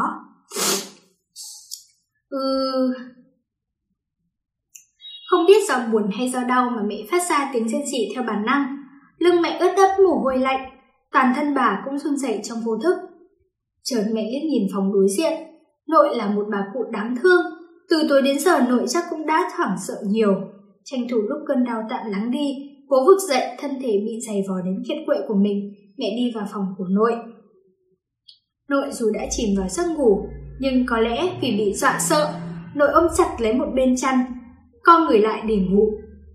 Mẹ thấy nội như thế thật tội nghiệp, bà vội vàng trải tấm ga ra rồi đỡ nội nằm xuống cho thoải mái. Giờ chỉ mỗi việc đỡ một bà lão nhỏ người nằm xuống thôi cũng khiến mẹ tốn sức. Mẹ thở hổn hển, dựa người vào tường, mồ hôi lạnh cứ không ngừng túa ra, nhưng cơn buồn nôn vẫn còn đó chưa tan. Hình như đội đang mơ thấy ác mộng, cơ thể chốc chốc lại giãy giụa. Ngắm nội ngủ, ánh mắt mẹ ẩn chứa suy tư phức tạp không thể nói nên lời. Hồi còn trẻ, chỉ trong 3 ngày nội đã kiếm được một cô con dâu cho con trai mình. Cuộc sống cay đắng bên nhà chồng không phải mẹ không chịu đựng được. Dù xấu hay tốt, thì hai người cũng đã đồng hành cùng nhau trong khoảng thời gian rất dài. Một người phụ nữ chỉ sống vì người con trai duy nhất của mình. Và một người phụ nữ ngoài chồng mình ra chẳng còn nơi nào để nương tựa. Hai người phụ nữ luôn chờ đợi một người đàn ông, rồi cứ thế mà chung sống với nhau, đến nay cũng đã được 30 năm rồi. Nhiều khi ghét mẹ, nội hay khăng khăng rằng thà sống với đứa con dâu cáo giả còn hơn sống với đứa con dâu hung dữ như gấu là mẹ. Vậy mà có lần, đội cầm bánh, hồ đào mà con dâu rất thích, mang vào phòng cho mẹ lúc không có ai. Khi đó nội thấy con dâu mình tốt ở điểm nào nhỉ? Cuộc sống không có chồng bên cạnh. Những ngày các con đi học hết, mẹ đã sống trong tiếng cằn nhằn của nội. Những ngày tháng rối ren đó đều đã qua và cả hai cùng nhau già đi. Nhưng nhiều ghét tràn đầy trong mối quan hệ mẹ chồng nàng dâu của hai người, có lẽ người ngoài cuộc không thể hiểu được. Chẳng lời nào có thể giải thích được mối quan hệ, lúc thì bới lông tìm vết cào nhau, lúc lại chia ngọt xẻ bùi không khác nào hai mẹ con thật sự. Mà liệu có cái đầu nào hiểu hết được mối quan hệ ấy chăng? Mẹ kéo chăn lên đắp kín cổ nội, chợt mẹ giật mình ngưng lại một hơi thở. Tính mạng có nghĩa gì? Việc sống trên đời có nghĩa gì? Khi mà người mẹ già sắp chết lại chẳng được con trai mình đến thăm, phải nghe những lời mắng chửi tàn nhẫn thì từ những đứa cháu. Giờ mẹ mà chết đi, nội sẽ sống như con diều đứt dây, chịu va đập hết chỗ này chỗ kia mà thôi. Mẹ đi rồi, liệu nội có còn được cằn nhằn, có còn được chuẩn bị cơm chu đáo cho hay không? Có còn mắng chửi đầy khí thế con này con nọ nữa không? Chắc hẳn là không rồi. Đột nhiên nước mắt mẹ tuôn rơi, mẹ khóc trong im lặng một lúc lâu, rồi trong đôi mắt buồn của mẹ bỗng lóe lên một tia sáng khác thường. Mẹ túm lấy mép chăn, kéo lên trùm kín đầu nội. Một lúc sau nội không thở được, đá loạn lên trong chăn. Mẹ nhắm mắt, dùng sức mạnh hơn, bà dùng hết sức lực để ghìm chiếc chăn xuống. Trên khuôn mặt mẹ tràn đầy nỗi bi ai và sự ác độc không biết đến từ đâu. Gò má và trán mẹ bê bết mồ hôi hòa lẫn với nước mắt. Mẹ, có khi mẹ nên chết đi thì hơn. Nhân lúc con còn sống thì mẹ chết đi. Phải thế thì mẹ mới yên lòng, phải thế thì con mới có thể yên tâm nhắm mắt. Chúng ta sẽ sớm gặp nhau thôi. Ở thế giới bên kia con sẽ hiếu thuận với mẹ gấp 100.000 lần bây giờ. Mẹ cắn chặt răng. Tiếng rên rỉ ngắt quãng của nội như vết sâu vào trái tim mẹ, nhưng bà cố lờ đi âm thanh đó. Bà vẫn tiếp tục nhẫn tâm ấn mạnh tay để lên mạng sống giả nuôi kia. Cùng lúc đó, Chân Du cầm ảnh gia đình ngắm nhìn đến tận đêm muộn, không sao chìm vào giấc ngủ được. Trong cuốn album ảnh gia đình sờn cũ, mỗi một bức ảnh chụp cả gia đình đầm ấm bên nhau đều khiến người ta có cảm giác đầy giả dối. Chân Du cứ ngắm đi ngắm lại các tấm ảnh, cô cảm thấy thật mới mẻ. Nhìn lại ngày xưa cô mới phát hiện hóa ra gia đình mình cũng từng có lúc tốt đẹp như vậy. Chân Du rút ra mấy tấm ảnh mẹ cười rạng rỡ nhất, cầm lên xem. Khi bố mở bệnh viện riêng, ông có làm lễ khai trương. Đây là bức ảnh chụp cả nhà lúc đó. Nội khi ấy vẫn còn minh mẫn và khuôn mặt mẹ ở độ tuổi trung niên. Khuôn mặt ở độ tuổi trung niên của bố cũng tràn ngập tự tin và khí thế. Nội đứng ở giữa bố và mẹ, mỉm cười thật bình yên. Hình ảnh đó đã lâu rồi không hiện ra trước mắt Trang Su. Khoảnh khắc ấy mẹ cũng từng là một người phụ nữ trung niên thật khỏe mạnh, rạng rỡ. Nếu như bà có thể ở bên mọi người với dáng vẻ đó thêm một năm nữa thôi, chỉ cần được như vậy thôi thì Jong-su quả thực không mong muốn gì hơn nữa. Sinh mạng, giá mà cũng như món đồ của bản thân, lưu lại hay chia sẻ với ai đều do mình quyết định thì tốt biết bao. Nghĩ đến đó, cô chợt thấy khát nước, bèn cầm cốc và đi xuống phòng bếp. Đêm đã khuya, đèn trong nhà tắt hết, bốn bề thật yên ắng. Thế nhưng trong phòng nội hình như lại phát ra âm thanh lạ. Jong-su đi về phía phòng nội, lặng lẽ mở cửa phòng. Ban đầu cô tưởng là có trộm nên vô cùng hoảng hốt, song không giống như cô nghĩ. Cảnh tượng hiện ra trước mắt cô là người mẹ đầm đìa mồ hôi lạnh đang cố hết sức bịt kín lộn nằm trong chăn. Âm thanh lạ đó chính là tiếng rên khe khẽ yếu ớt của nội. Jong-su đánh rơi chiếc cốc xuống sàn, chạy vội về phía mẹ, giữ tay bà lại. Mẹ, mẹ, sao mẹ lại làm vậy chứ? Mẹ mau bỏ tay ra đi, thế này không được đâu mẹ. Mặc cho cô cầu xin khẩn thiết, mẹ vẫn tiếp tục giữ chặt cái chăn và ấn xuống. Jong-su mặt biến sắc và khóc. Mẹ, con xin mẹ hãy dừng lại đi. Bố, bố ơi! Jong-su dùng hết sức để kéo mẹ ra nhưng vô ích. Cô gào lên gọi bố. Mẹ lúc này cứ như bị ma nhập, cả người được bao bọc bởi một luồng khí kỳ lạ, lực ở tay cũng không hề lơi lỏng, nước mắt mẹ lã chã rơi xuống chăn. Bố và Jong-su từ phòng ngủ chạy xuống, hoảng hốt kéo mẹ ra. Mình, chuyện gì thế này? Mẹ! Mẹ thở hồng hộc, dùng hết sức bình sinh giữ chặt, không buông cái chăn ra. Bố và Jong-su mỗi người một bên ra sức gỡ cả hai tay mẹ mới kéo được mẹ ra.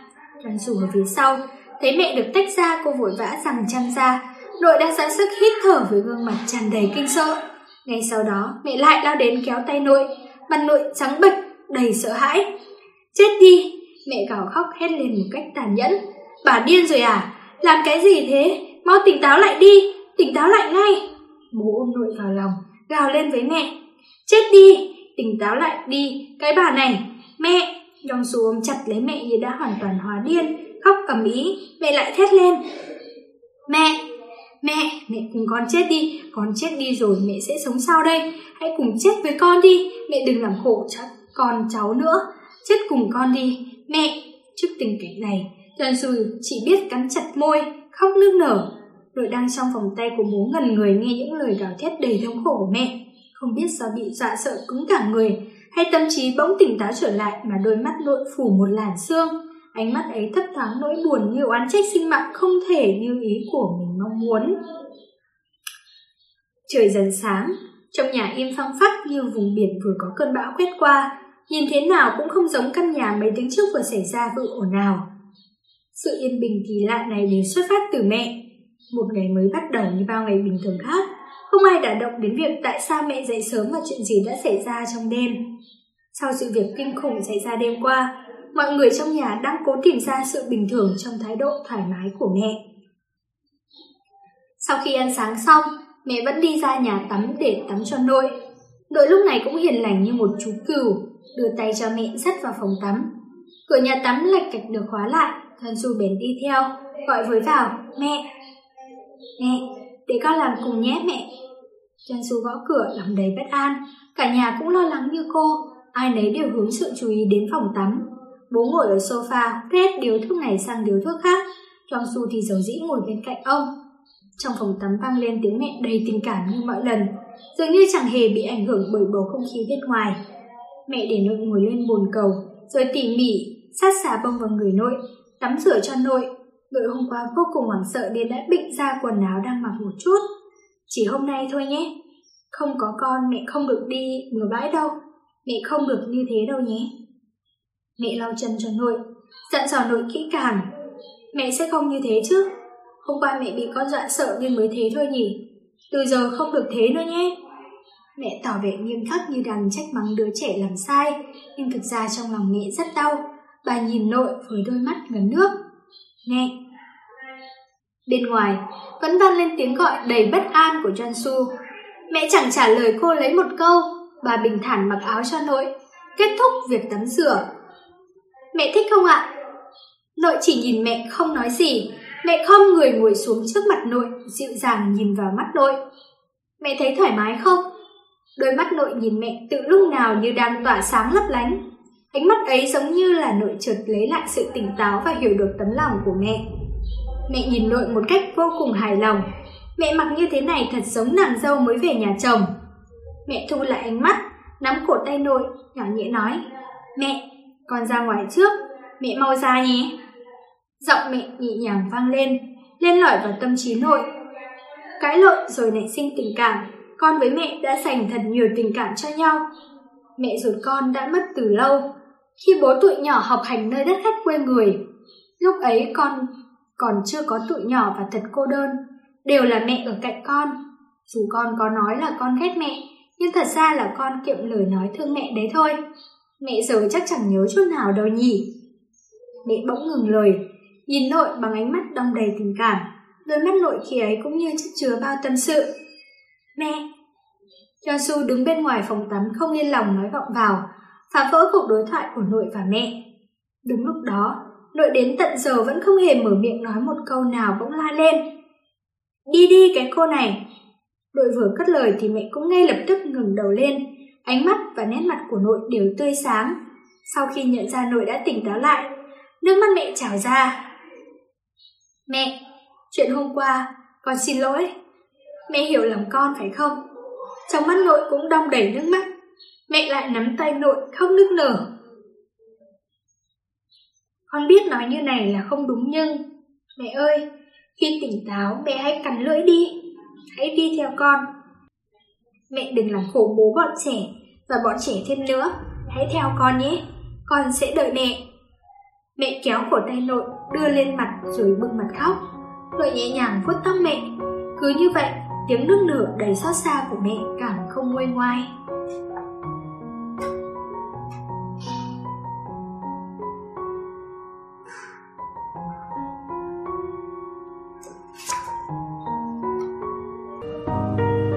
Chương 7.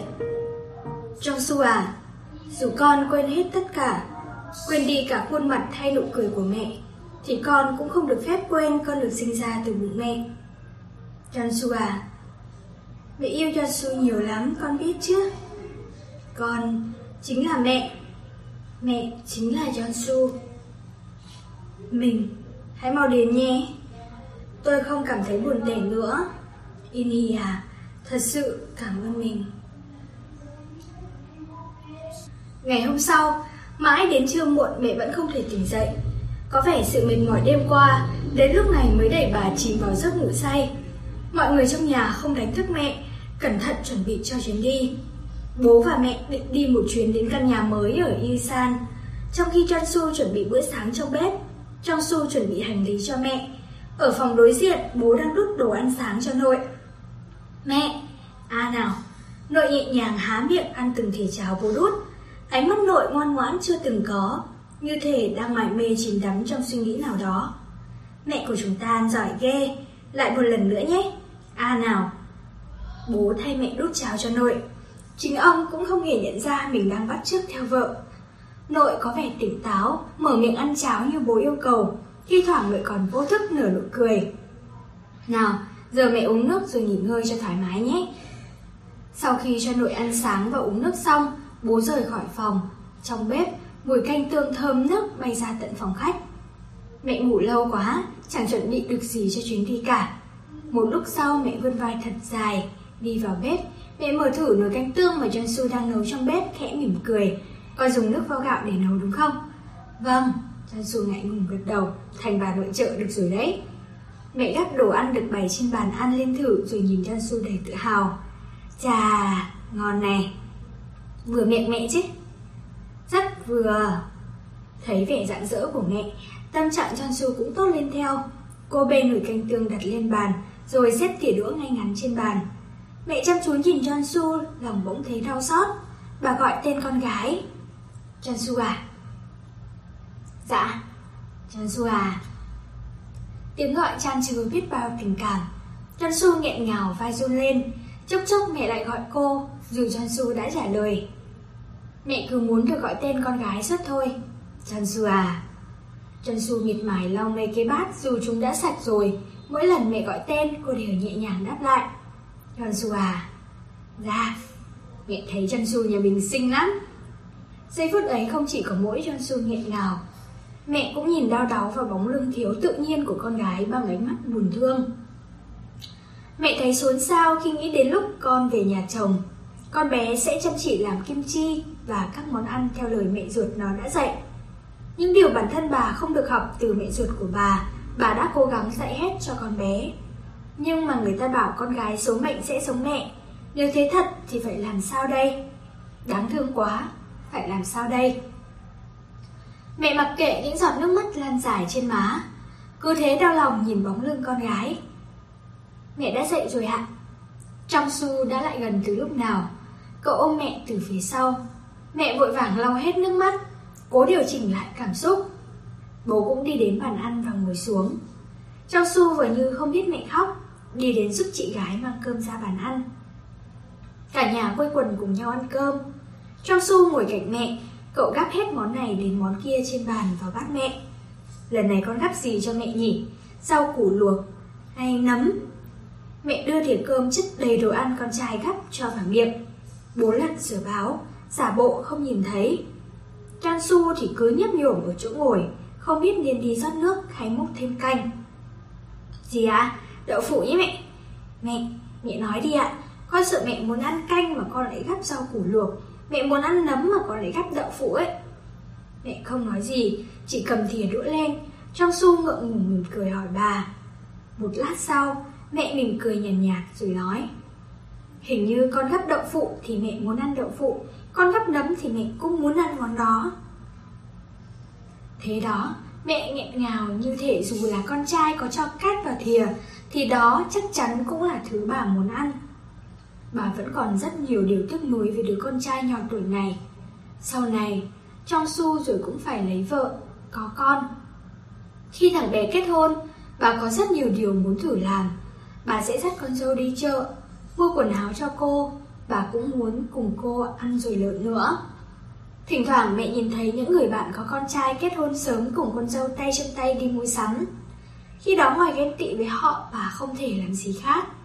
Nếu bà cũng có con dâu, bà sẽ rót thuốc bổ cho con dâu uống, rồi có thể trêu ghẹo con dâu, hay để con dâu ngủ trong vòng tay của bà dù chỉ một lần thôi. Mẹ sẽ không cần ghen tị với những người bạn có con dâu sớm của bà. Thỉnh thoảng lại nắm tay con dâu đi mua sắm. Khi có cháu rồi, bà sẽ cho cháu uống thuốc bổ, chơi ú ả với cháu rồi thử ôm nó vào lòng một trưa một giấc. Đôi lúc con dâu lên mặt nghĩ mình là nhất, dám hỗn xược với bà thì bà cũng sẽ cho cô ấy biết mẹ chồng cô cũng không vừa. Nghĩ đến đó bà lại đổi ý. Không được, làm thế nhỡ con dâu giận lây sang con trai mình thì hay mất. Một trong số những điều làm mẹ tò mò chính là cái mà người ta vẫn gọi là mẹ chồng sống kiếp con dâu. Lẽ nào thực sự có những cô con dâu như vậy sao? Nếu vợ của con trai mình cũng kiểu như vậy thì bà phải làm sao đây? Thế nhưng mọi chuyện giờ đã ra nông nỗi này. Mẹ thấy nghẹn nghẹn trong họng vì tiếc nuối. Bà không thể trao tận tay con trai cả tiền học đại học lẫn tiền lấy vợ. Có ai ngờ bữa sáng cuối cùng của họ đã kết thúc như vậy. Mẹ vất vả lắm mới thay được bộ đồ để đi ra ngoài, rồi ngồi thụp xuống. Bà dựa cả vào tường, thở đều đặn, gọi bố lúc ấy đang thắt cả vạt. Chúng ta đi đâu vậy? Đến chỗ hay ho. Nghe bố nói muốn cả hai cùng ra ngoài chơi, mẹ đã đáp là được. Thế nhưng cơ thể bà hôm nay thật nặng nề và mệt mỏi, không biết có đi được hay không. Tôi muốn ở nhà nghỉ ngơi với bọn trẻ hơn. Mình mệt à? Bố quay người lại nhìn mẹ, lo lắng hỏi. Ừ. Cõi lòng bố đau đớn như muốn bật khóc, nhưng ông quay đi, tay chạm vào cà vạt được thắt ngay ngắn trên cổ, rồi vờ bình thản trả lời mẹ. Mình nói muốn nghỉ ngơi ở một nơi thật yên tĩnh mà. Chúng ta đi xe nên sẽ không mệt đâu, mà mặc áo vào rồi đi thôi. Mẹ nghe xong khẽ cười, bố muốn đưa mẹ đi đâu đó. Tấm lòng đó thật đẹp làm sao. Được rồi, quý ngoài đưa đi đâu thì tôi theo đến đó. Thử một lần, sợ gì. Mẹ khó nhọc, vực tấm thân nặng nề đứng lên, bước ra khỏi phòng ngủ. Tôi ghé qua phòng mẹ xem mẹ đang làm gì. Một chút rồi ra ngay. Mình ra trước đi, bọn trẻ đang đợi kìa. Mẹ nắm lấy tay nội, khom người ngồi xuống, dịu dàng trả nội như chẳng có chuyện gì. Mẹ, bố bọn trẻ nói sẽ đưa con đến một nơi thật hay ho. Con mệt nên đã không muốn đi, nhưng nói dài con lại muốn đi thử xem sao. Chỉ là ngôi nhà này giờ hơi đáng sợ, dường như nó đã là một phần không thể tách rời. Mẹ đừng quậy phá nhé. Nội không nói gì, chỉ gật đầu. Mẹ nhìn nội bằng đôi mắt ngấn lệ một lúc lâu, rồi nắm thật chặt tay của nội thêm một lần nữa. Con đi nhé. Mau, đi đi. Vâng, con đi đây. Trong giây lát, ánh mắt hai người giao nhau. Khoảnh khắc ngắn ngủi đó dường như họ có rất nhiều chuyện muốn chia sẻ với nhau. Cả nội và mẹ đều không thể quay mặt đi. Trong ánh mắt hai người trao cho nhau là những năm tháng lạnh lẽo trôi qua giống như chiếc đèn kéo quân. Những nỗi đau chất chồng tầng tầng lớp lớp trên con đường dài đằng đẵng mà hai người phụ nữ đã cùng nhau trải qua, giờ đây hệt như bong bóng xà phòng dần dần tan biến. Taxi của Cần Đức đã đỗ trước cửa nhà. Sau khi nghe vợ kể hết chuyện của chị gái, Cần Đức bắt đầu chuyên tâm vào việc lái xe taxi và làm việc một cách rất đáng tin cậy. Thực ra, mấy ngày gần đây Cần Đức luôn lái xe vòng vòng quanh khu nhà của chị gái, mà cả vợ, cả chị lẫn gia đình nhà chị đều không biết. Với hắn, chị gái cũng giống như mẹ vậy. Chị gái hắn không bao giờ nề hà, luôn sẵn sàng giang tay đón nhận đứa em trai chẳng khác gì tên côn đồ này. Người chị như vậy lại đang cận kề cái chết. Suốt thời gian qua, hắn chỉ mang đến cho chị mình những điều khủng khiếp không lời nào diễn tả nổi. Giờ đây, hắn cũng không dám cầu xin được tha thứ, bởi hắn chính là một đứa em tồi tệ. Hôm nay, Cần Đức đưa vợ qua vì chị đã nhờ vợ Cần Đức trông nom nội. Con người này đúng là không hương nổi mà. Vợ Cần Đức đứng trước nhà, nổi giận đùng đùng vì hắn không chịu vào bên trong. Nghe tiếng vợ kêu lên đầy bất mãn, nhưng Cần Đức vẫn lờ đi. Hôm nay cũng thế, ngay cả dũng khí nhìn chị mình lần cuối hắn cũng không có. Cầm theo cái này rồi đưa cho chị ấy. Cần Đức mặt lầm lì, rút ra một túi đồ. Cái gì đấy? Bảo là đi chơi còn gì, bảo chị ấy mang đi mà ăn. Là cái gì vậy? Bánh hồ đào, chị tôi thích món đó. Con Đức tránh hắn nhìn chằm chằm, không có ý ghét bỏ từ vợ hắn. Nắm chặt tay lái, hắn không muốn để lộ dấu vết nỗi buồn trẻ con vương trên mi mắt. Mua hôm qua đấy, cho vào lò vi sóng quay nóng, tối ăn. Có giỏi thì ăn cho nhiều mà mắc nghẹn. Cơn Đức nhìn về phía nhà chị gái một hồi rồi đi luôn. Vợ Cơn Đức thấy chồng mình như thế thì tặc lưỡi đầy tiếc nuối. Sao đầu óc lại không có tí lanh lợi nào hết nhỉ? Cơn Đức vừa đi ra khỏi ngõ liền dừng xe lại. Hắn không thể đi về phía trước thêm nữa. Hai tay hắn liên tục đập mạnh xuống tay lái, và rồi hắn đổ gục cả người xuống. Vai Cơn Đức run lên bần bật, giống như muốn trút hết tất thảy đau đớn được chôn chặt trong lòng. Cơn Đức gào khóc như một đứa trẻ. Người đi ngang qua đều liếc nhìn chiếc taxi, nhưng Cơn Đức không vì vậy mà ngừng lại. Chị Yên Hi của em, đi mạnh giỏi nhé. Sắp đến lúc xuất phát, mẹ bước ra khỏi cổng với vẻ nhợt nhạt và mệt mỏi. Vợ Cơn Đức theo ra ngay phía sau. Chị đi cẩn thận nhé. Em đã chuẩn bị mấy món ăn, với cả đây là bánh hồ đào, là lão kia mua cho chị đó. Cơn Đức à? Mẹ ôm túi bánh hồ ào em dâu đưa vào lòng. Đột nhiên tim bà như có ai khẽ chạm đến. Bà cúi xuống nhìn chiếc túi một lần nữa. Túi bánh đó chứa đựng tấm lòng của đứa em cộc cằn thô lỗ của bà. Lão ấy giờ đi làm rồi, làm tài xế taxi thế chị. Mẹ quay lại nhìn vợ Cơn Đức rồi gật đầu nói. Em dâu, cảm ơn em nhiều. Có gì đâu chị, em có làm được gì đâu. Mẹ nâng niu túi bánh, nói ra lời nhờ cậy cuối cùng. Trông bà cụ cho tốt nhé. Vâng. Mẹ vỗ về lưng em dâu mấy cái rồi nhìn vào mắt cô một cách trìu mến. Vợ Cơn Đức lúc này nước mắt tuôn ảo ạt như vỏ nước đã hỏng van. Mẹ đi ra xe, để những giọt nước mắt đó lại phía sau. Trong Su và John Su đã sớm lên ghế trước rồi. Mẹ gõ vào cửa trước rồi gọi Trong Su. Trong Su à, con ngồi phía sau đi. Mình lên trước ngồi đi. Trong Su nhận ra ánh mắt buồn rầu của bố, cậu ngần ngừ ngồi xuống ghế dưới. Chiếc xe từ từ rời xa căn nhà nhỏ. Bóng dáng vợ Cơn Đức vẫy tay dần trở nên xa vời.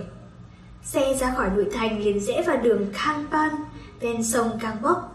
Chạy thêm đoạn nữa thì nhập vào làn tự do một cách tự nhiên. Mẹ nắm chặt tay của Chang Su, mắt không rời khỏi lưng Chang Su đang lái. Được cùng cả nhà đi dã ngoại thế này thật là tốt. Mẹ nói rất rành rọt, nhưng cả bố và Chang Su đều không đáp lại. Mẹ cũng không để bụng, nhìn ra ngoài cửa xe. Xe nhanh chóng rời khỏi làn tự do, rẽ về hướng Yusan.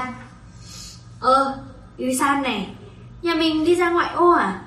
Nghe nói ở đấy có nhiều nhà nghỉ tình yêu lắm đấy, đi đến đó thật à? Mẹ giống như cô thiếu nữ mới lớn ngây thơ hỏi. Bố không nói gì, chỉ khẽ gật đầu. Đúng lúc đó xe đi qua trạm y tế Yusan. Bố chăm chú nhìn trạm y tế nơi ông sẽ làm việc sau này, thầm nhủ trong lòng với mẹ. Bà nhìn kỹ nhé, bà mất rồi thì gã đàn ông quá bụa là tôi đây sẽ ở đó đó. Một ông trưởng trạm quá vợ già cả, xoàng xĩnh như con gà mất đuôi vậy. Dù không nghe được lời bố tự nhủ, khuôn mặt mẹ vẫn lộ thêm vẻ mệt mỏi. Chúng ta đi chỗ khác đi, cảnh đẹp vậy mà. Mẹ mơ màng chìm vào giấc ngủ. Chang Su giữ nguyên tay mình trong cái nắm tay thật chặt của mẹ. Cậu đăm chiêu nhìn ra ngoài cửa. Một lúc sau, mẹ bị mùi xăng thoát ra khi xe dừng làm tỉnh dậy. Chúng ta đến nơi rồi. Đây là nhà của chúng ta mà. Mẹ yếu kỳ nhìn xung quanh. Chang Su mỉm cười nhìn dáng vẻ vui sướng của mẹ rồi quay ra nhìn bố. Tôi và Chang Su đã dọn dẹp cả rồi. Chúng ta vào thôi. Đôi mắt ấm áp nhìn bố xách hành lý xuống xe của mẹ không biết từ khi nào đã ngập đầy nước mắt. Mẹ không hề có ý xuống xe, cứ ngồi như vậy ngắm nhìn ngôi nhà mới. Sau khi đến nơi, bà nhận ra chuyến đi này chính là cuộc chia tay lần cuối cùng với các con mình. Chang Su à? Chang Su từ nãy đến giờ chỉ bất động nhìn ra bên ngoài cửa sổ. Đến khi mẹ gọi, cậu mới nhẹ nhàng quay đầu lại, tránh ánh mắt mẹ. Chang Su phải nhìn mẹ chứ. Chang Su cúi đầu mím chặt môi. Mẹ chậm rãi đóng từng cúc áo của con trai nói. Mẹ muốn nghỉ ngơi đến ngày mai rồi đi. Những giọt nước mắt nóng hổi của Chang Su rơi trên mu bàn tay mẹ. Con khóc à? Chang Su khó nhọc lắc đầu. Mẹ cũng vờ như không biết, cố ý hỏi đùa. Chang Su à, mẹ là ai? Mẹ. Chang Su không muốn khóc nên cậu cứ cúi đầu, mắt đỏ ngầu. Mẹ cố nở nụ cười với con trai của bà. Con gọi thêm lần nữa đi. Mẹ. Chang Su nhẹ nhàng run run bờ vai. Mẹ nói rõ ràng rành mạch từng từ như thể đang nói chuyện với một đứa trẻ. Chang Su à, dù con quên hết tất cả, quên đi cả khuôn mặt hay nụ cười của mẹ, thì con cũng không được phép quên con được sinh ra từ bụng mẹ. Chang Su mím chặt môi, gật đầu. Mẹ cũng gật đầu rồi chậm chậm xoa đầu con trai mình. Bỗng bà rút chiếc nhẫn ở ngón áp út ra, đưa cho con trai. Cái này, sau này, con hãy trao nó cho vợ con nhé. Chang Su lắc đầu nguệch nguệch, không chịu nhận chiếc nhẫn. Mẹ nước mắt lăn dài thành hàng. Mẹ sợ con sẽ quên nên mới như vậy thôi. Dẫu sao mẹ cũng chỉ có duy nhất cái này để cho con. Xin lỗi con.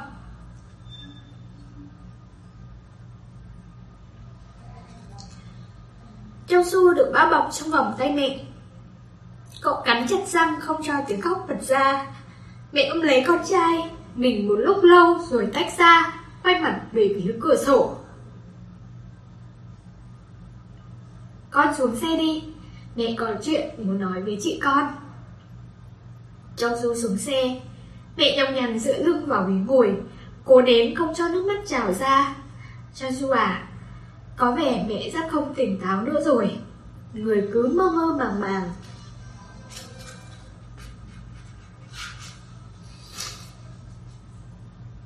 Chang Su có cảm giác như đây chính là lời tạm biệt cuối cùng của mẹ với mọi người trong nhà. Chang Su không dám ngẩng lên nhìn vào khuôn mặt mẹ, cô chỉ biết thì chặt tay lái và gật đầu. Âm thanh yếu ớt của mẹ vang lên từ phía sau.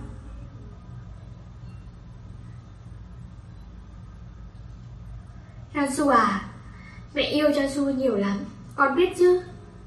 Vâng, con cũng yêu mẹ. Trần Xu cúi đầu lên lén khóc. Ừ, yêu con nhiều lắm. Có phải mẹ cũng đang khóc không? Cô cảm nhận được giọng mẹ dần run rẩy. Trần Xu, là mẹ. Mẹ là Trần Xu. Vâng.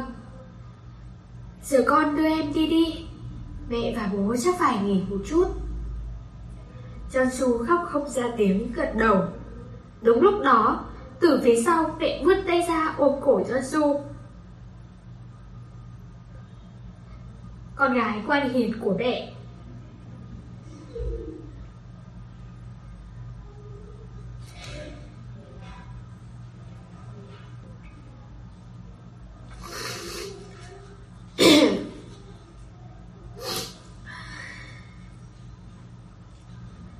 Đôi môi thấm ướt nước mắt của mẹ chạm lên má Trần Xu, nước mắt cũng lặng lẽ tuôn rơi trên gò má cô. Bọn nhỏ đi rồi, mẹ dõi theo bóng lưng các con đang dần xa thật lâu, đôi tay khẽ run rẩy. Hình bóng các con lúc này như khắc sâu vào đôi mắt, con tim, từng chiếc xương sườn và cả bàn chân của mẹ.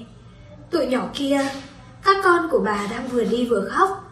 Vì là mẹ của tụi nhỏ nên dù không nhìn thấy mẹ vẫn biết hết tất cả. Mẹ cắn chặt môi lại, ngăn tiếng khóc trào dâng. Chết, điều đó có nghĩa là không nhìn thấy được nữa. Dù có nhớ nhung, cả đời này cũng không thể gặp lại nhau. Muốn chạm vào cũng không thể chạm vào được nữa. Cả đời không thể nhìn thấy, không thể chạm, không thể nghe được giọng nói. Đó chính là sự ly biệt tàn nhẫn với tên gọi, cái chết. Mẹ đứng đó như tượng đá, chăm chú nhìn xe Trần Xu đi xa dần đến tận cùng. Bố ôm lấy đôi vai mẹ, đưa bà vào trong. Mẹ tròn mắt nhìn nội thất của căn nhà được trang trí thật đẹp đẽ. Tủ quần áo, bộ bàn ghế tiếp khách, bàn ăn, đến cả giường ngủ cũng vừa mắt mẹ. Rèm, khung ảnh, đồng hồ treo tường, tất cả đều đúng với sở thích của mẹ. Đẹp quá! Mình làm cái này từ khi nào? Mình ưng không? Tôi chỉ làm đại khái thôi. Mẹ thấy biết ơn sự chăm chút của bố. Mặt khác, lòng bà lại cảm thấy vô cùng luyến tiếc. Bà muốn được cùng gia đình tạo ra những ký ức ở tổ ấm mới này. Nhưng thời gian bà lưu lại căn nhà này thật quá ngắn. Mẹ có dự cảm nơi đây giống như chốn chia ly đầy luyến tiếc hơn là nơi để tạo nên kỷ niệm. Dự cảm này khiến lòng bà thấy thật trống trải. Chuyến đi không dài, nhưng không biết có phải vì mệt không mà ngay khi đặt lưng xuống giường, mẹ liền chìm sâu vào giấc ngủ. Mặt trời ngày đông ngắn như đuôi của chú nai. Mẹ đã chìm vào giấc ngủ nên bà chẳng thể ngắm nhìn hồ nước trong ánh tịch dương. Bố cảm thấy như vậy cũng thật may. Cảnh hoàng hôn chiều tà có thể đem đến cho vợ ông niềm vui đặc biệt nào chứ. Đối với người vợ mà bản thân bà cũng đang tàn lụi như ánh chiều tà, thì vẻ đẹp của hoàng hôn cũng chỉ gợi lên cái chết hay sự chia ly mà thôi. Trong lúc mẹ ngủ, bố một mình chuẩn bị bữa tối cho bà. Đây là bữa cơm đầu tiên trong đời ông nấu cho người vợ đáng thương của mình. Cho đến tận khi bóng tối đã bao trùm toàn bộ khu vực xung quanh hồ, mẹ mới tỉnh giấc. Mình khéo tay ghê, đi lấy vợ mới cũng được đấy. Mẹ đứng đút bát cháo, bố dồn hết tình cảm để nấu. Vừa ăn vừa khẽ mỉm cười. Mình nấu món này như thế nào vậy? Thì tôi học từ Trần Xu chứ sao. Mẹ ăn bằng mắt nhiều hơn là bằng miệng. Bố cầm thìa đút cháo cho mẹ. Ông chỉ mong sao đút được cho mẹ thêm một thìa thôi. Thế nhưng mẹ chỉ chăm chú nhìn. Miệng bà đắng như ăn phải muối mặn chát. Cơn nôn khan đang lên. Đồ ăn không thể nuốt xuống được. Mình cố ăn thêm một thìa này nữa thôi. Giờ uống trà nhé. Mẹ không từ chối được thìa cháo cuối cùng mà bố đút cho. Bà cố nuốt vào rồi giả bộ làm nũng với bố. Nhìn mẹ như vậy, bố cười nhàn nhạt. Bố pha trà rồi đem ra phòng khách. Trà gì vậy mình? Hương thơm quá. Tôi cũng không biết, chỉ biết là trà thơm thôi. Vừa thổi vừa uống nhé. Nóng đấy. Thật giống như chúng ta đang đi tuần trăng mật vậy. Hồi đó ông bận học, chúng ta ngay cả phòng cưới cũng chẳng trang trí mà cứ thế sống đấy thôi. Bố buồn rầu nhìn mẹ vừa uống trà vừa tươi cười. Người phụ nữ ấy chỉ với một chén trà chẳng biết tên mà cũng hạnh phúc đến thế. Suốt thời gian qua, ông đã chẳng thể đem lại cho bà niềm hạnh phúc ấy. Mỗi ngày chỉ cần 1 tiếng, à không, mỗi tháng chỉ cần dành 10 phút cho vợ thôi, thì có lẽ giờ đây ông đã không cảm thấy trống trải đến vậy. Lời mẹ nói như khoét sâu vào nỗi hối hận của bố. Đến cuối đời rốt cuộc tôi cũng được hưởng phúc rồi. Cuối cùng thì ngày này cũng đến. Mình thật sướng. Sau này mình sẽ sống ở căn nhà này 10 năm nữa nhỉ? Bố phớt lờ câu hỏi của mẹ. Ông hỏi sang chuyện khác. Mình tắm không? Tôi mệt lắm. Mệt mới cần tắm chứ. Tôi sẽ tắm cho mình. Thật chứ? Mẹ mở to đôi mắt ngây thơ như đứa trẻ nhìn bố. Cả cuộc đời làm chồng, chưa mùa hè nào ông dội nổi một gáo nước cho vợ. Bố ẵm mẹ lên, trong lòng thấy ngại ngùng và có lỗi. Mẹ cũng ngại ngùng nhưng vẫn ngoan ngoãn nằm trong vòng tay bố. Bố bước vào phòng tắm, đặt mẹ ngồi lên thành bồn tắm, rồi cởi từng lớp quần áo của mẹ. Làn da mẹ khi còn trẻ trắng mịn như lòng trắng trứng gà, thế mà giờ đây, làn da ấy lại khô rát vỏ cây, nhiều chỗ còn hiện rõ vết bầm tím. Dù vậy, trong mắt bố, mẹ chẳng có gì đáng sợ cả. Trông bà vẫn như cô dâu mới về nhà chồng. Bồn tắm đã được xả sẵn nước ấm. Bố cẩn thận đặt mẹ nằm vào trong bồn tắm, thoa xà phòng lên khắp người bà rồi kỳ cọ. Mẹ vừa thấy gượng, vừa thấy nhột. Bà nũng nịu kêu lên như một đứa trẻ, cay mát. Thế thì bà phải nhắm mắt vào chứ. Nhắm rồi vẫn cay. Bố lau tóc cho mẹ, rồi lấy máy sấy tỉ mỉ sấy khô. Xong xuôi thì thay cho mẹ bộ đồ ngủ ông đã mua sẵn. Gương mặt mẹ ửng hồng, tươi tắn như một thiếu nữ. Bố lấy khăn lau đi những giọt nước đọng trên gương mặt mẹ, rồi ngắm nhìn bà thật chăm chú. Mình thật đẹp, bà xã của tôi à? Nghe lời bố nó, mẹ cười bẽn lẽn giống như nàng dâu mới về nhà chồng. Nụ cười của mẹ lúc này, liệu đến khi nào bố mới lại được nhìn thấy đây? Nhìn năm sau, vào kiếp sau, ở một ngôi làng nọ không biết tên, hoặc không thì ở một góc phố nào đó, liệu bố có thể gặp lại mẹ không?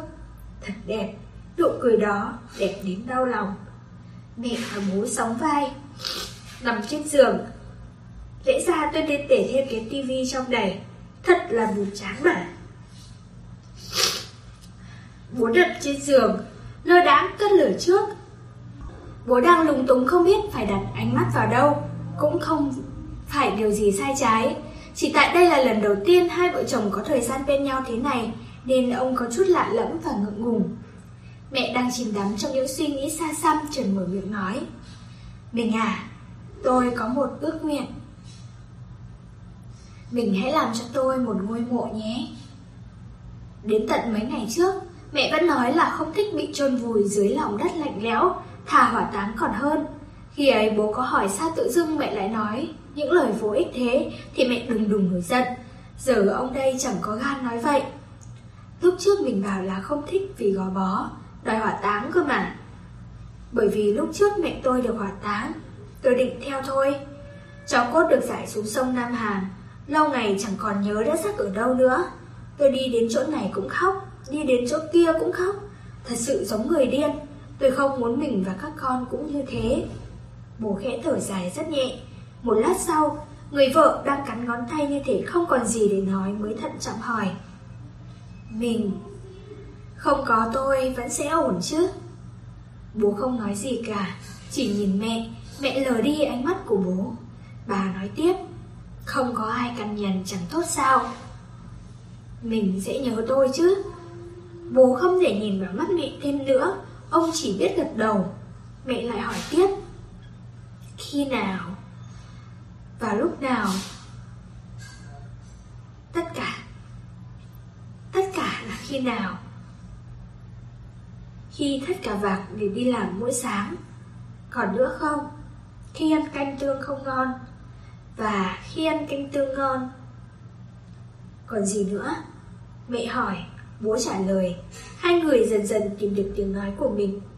Bố không nhìn mẹ, những lời nói được thốt lên lần lượt như tháo từng chiếc then cài trong lòng.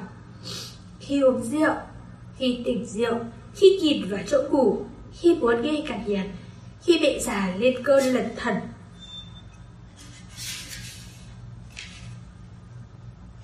Khi Chan Su về nhà chồng, khi Chan Su đi học đại học, khi thằng bé tốt nghiệp, khi đến Tết, khi đặt bánh song Phan ngày Trung Thu, khi ốm đau, khi cô đơn. Suốt thời gian bố thổ lộ, mẹ dùng đôi mắt đong đầy nước nhìn khắp một lượt xung quanh. Nỗi xúc động dâng lên khiến mẹ không dám nhìn vào gương mặt bố. Mình nhanh đến với tôi nhé, đừng để tôi phải một tẻ một mình. Nước mắt mẹ tuôn rơi, bố ôm chặt mẹ vào lòng. Và nỗi buồn mà ông luôn chôn giấu chặt trong lòng không thể kìm lại được nữa, cứ thế ào ạt tuôn ra. Mẹ ngước đôi mắt ướt nhòa lên, ê thẹn nhìn bố cười. Mình à, nếu tôi xinh đẹp thì hãy hôn tôi một lần đi. Bố dùng hai tay ôm lấy mặt mẹ, rồi đặt lên môi mẹ một nụ hôn thật dài. Như thế à, thật sự cảm ơn mình. Phòng ngủ tràn đầy ánh nắng rực rỡ đến chói mắt. Ánh nắng ùa vào phòng như cầu mong chúc phúc, chiếu rọi lên khuôn mặt trắng nhợt của mẹ. Bố vừa tỉnh dậy đã khẽ khẽ gọi mẹ. Bình ơi! Mẹ đã bị yên ngủ trong vòng tay của bố, không động đậy. Cánh tay phải ôm mẹ đã sớm không còn cảm thấy độ ấm nữa. Nước mắt bố lã chã tuôn rơi, bố không dám nhìn mẹ. Ông khẽ gọi bà thêm một lần nữa. Bình ơi! Mẹ không hề đáp lại. Bố nâng mình dậy rồi lặng lẽ đặt mẹ xuống như thể không muốn bà bị đánh thức. Y đi à? Giờ đây bố chỉ có thể khóc than gọi tên mẹ. Bà đã vĩnh viễn không thể cho bất cứ lời hồi đáp nào. Hai hàng nước mắt không kiềm chế được cứ chảy dài trên gò má bố. Bố cúi người xuống, ôm chặt như để muốn làm vỡ tan cơ thể đã lạnh ngắt của mẹ. Đến tận hôm qua, ông vẫn còn hôn mẹ. Đến tận hôm qua, ông vẫn còn ôm lấy mẹ cơ mà. Một khắc nào đó, không biết có phải vì buồn đau không, trên khóe mắt người mẹ đang nằm say ngủ đong đầy là nước lạnh ngắt.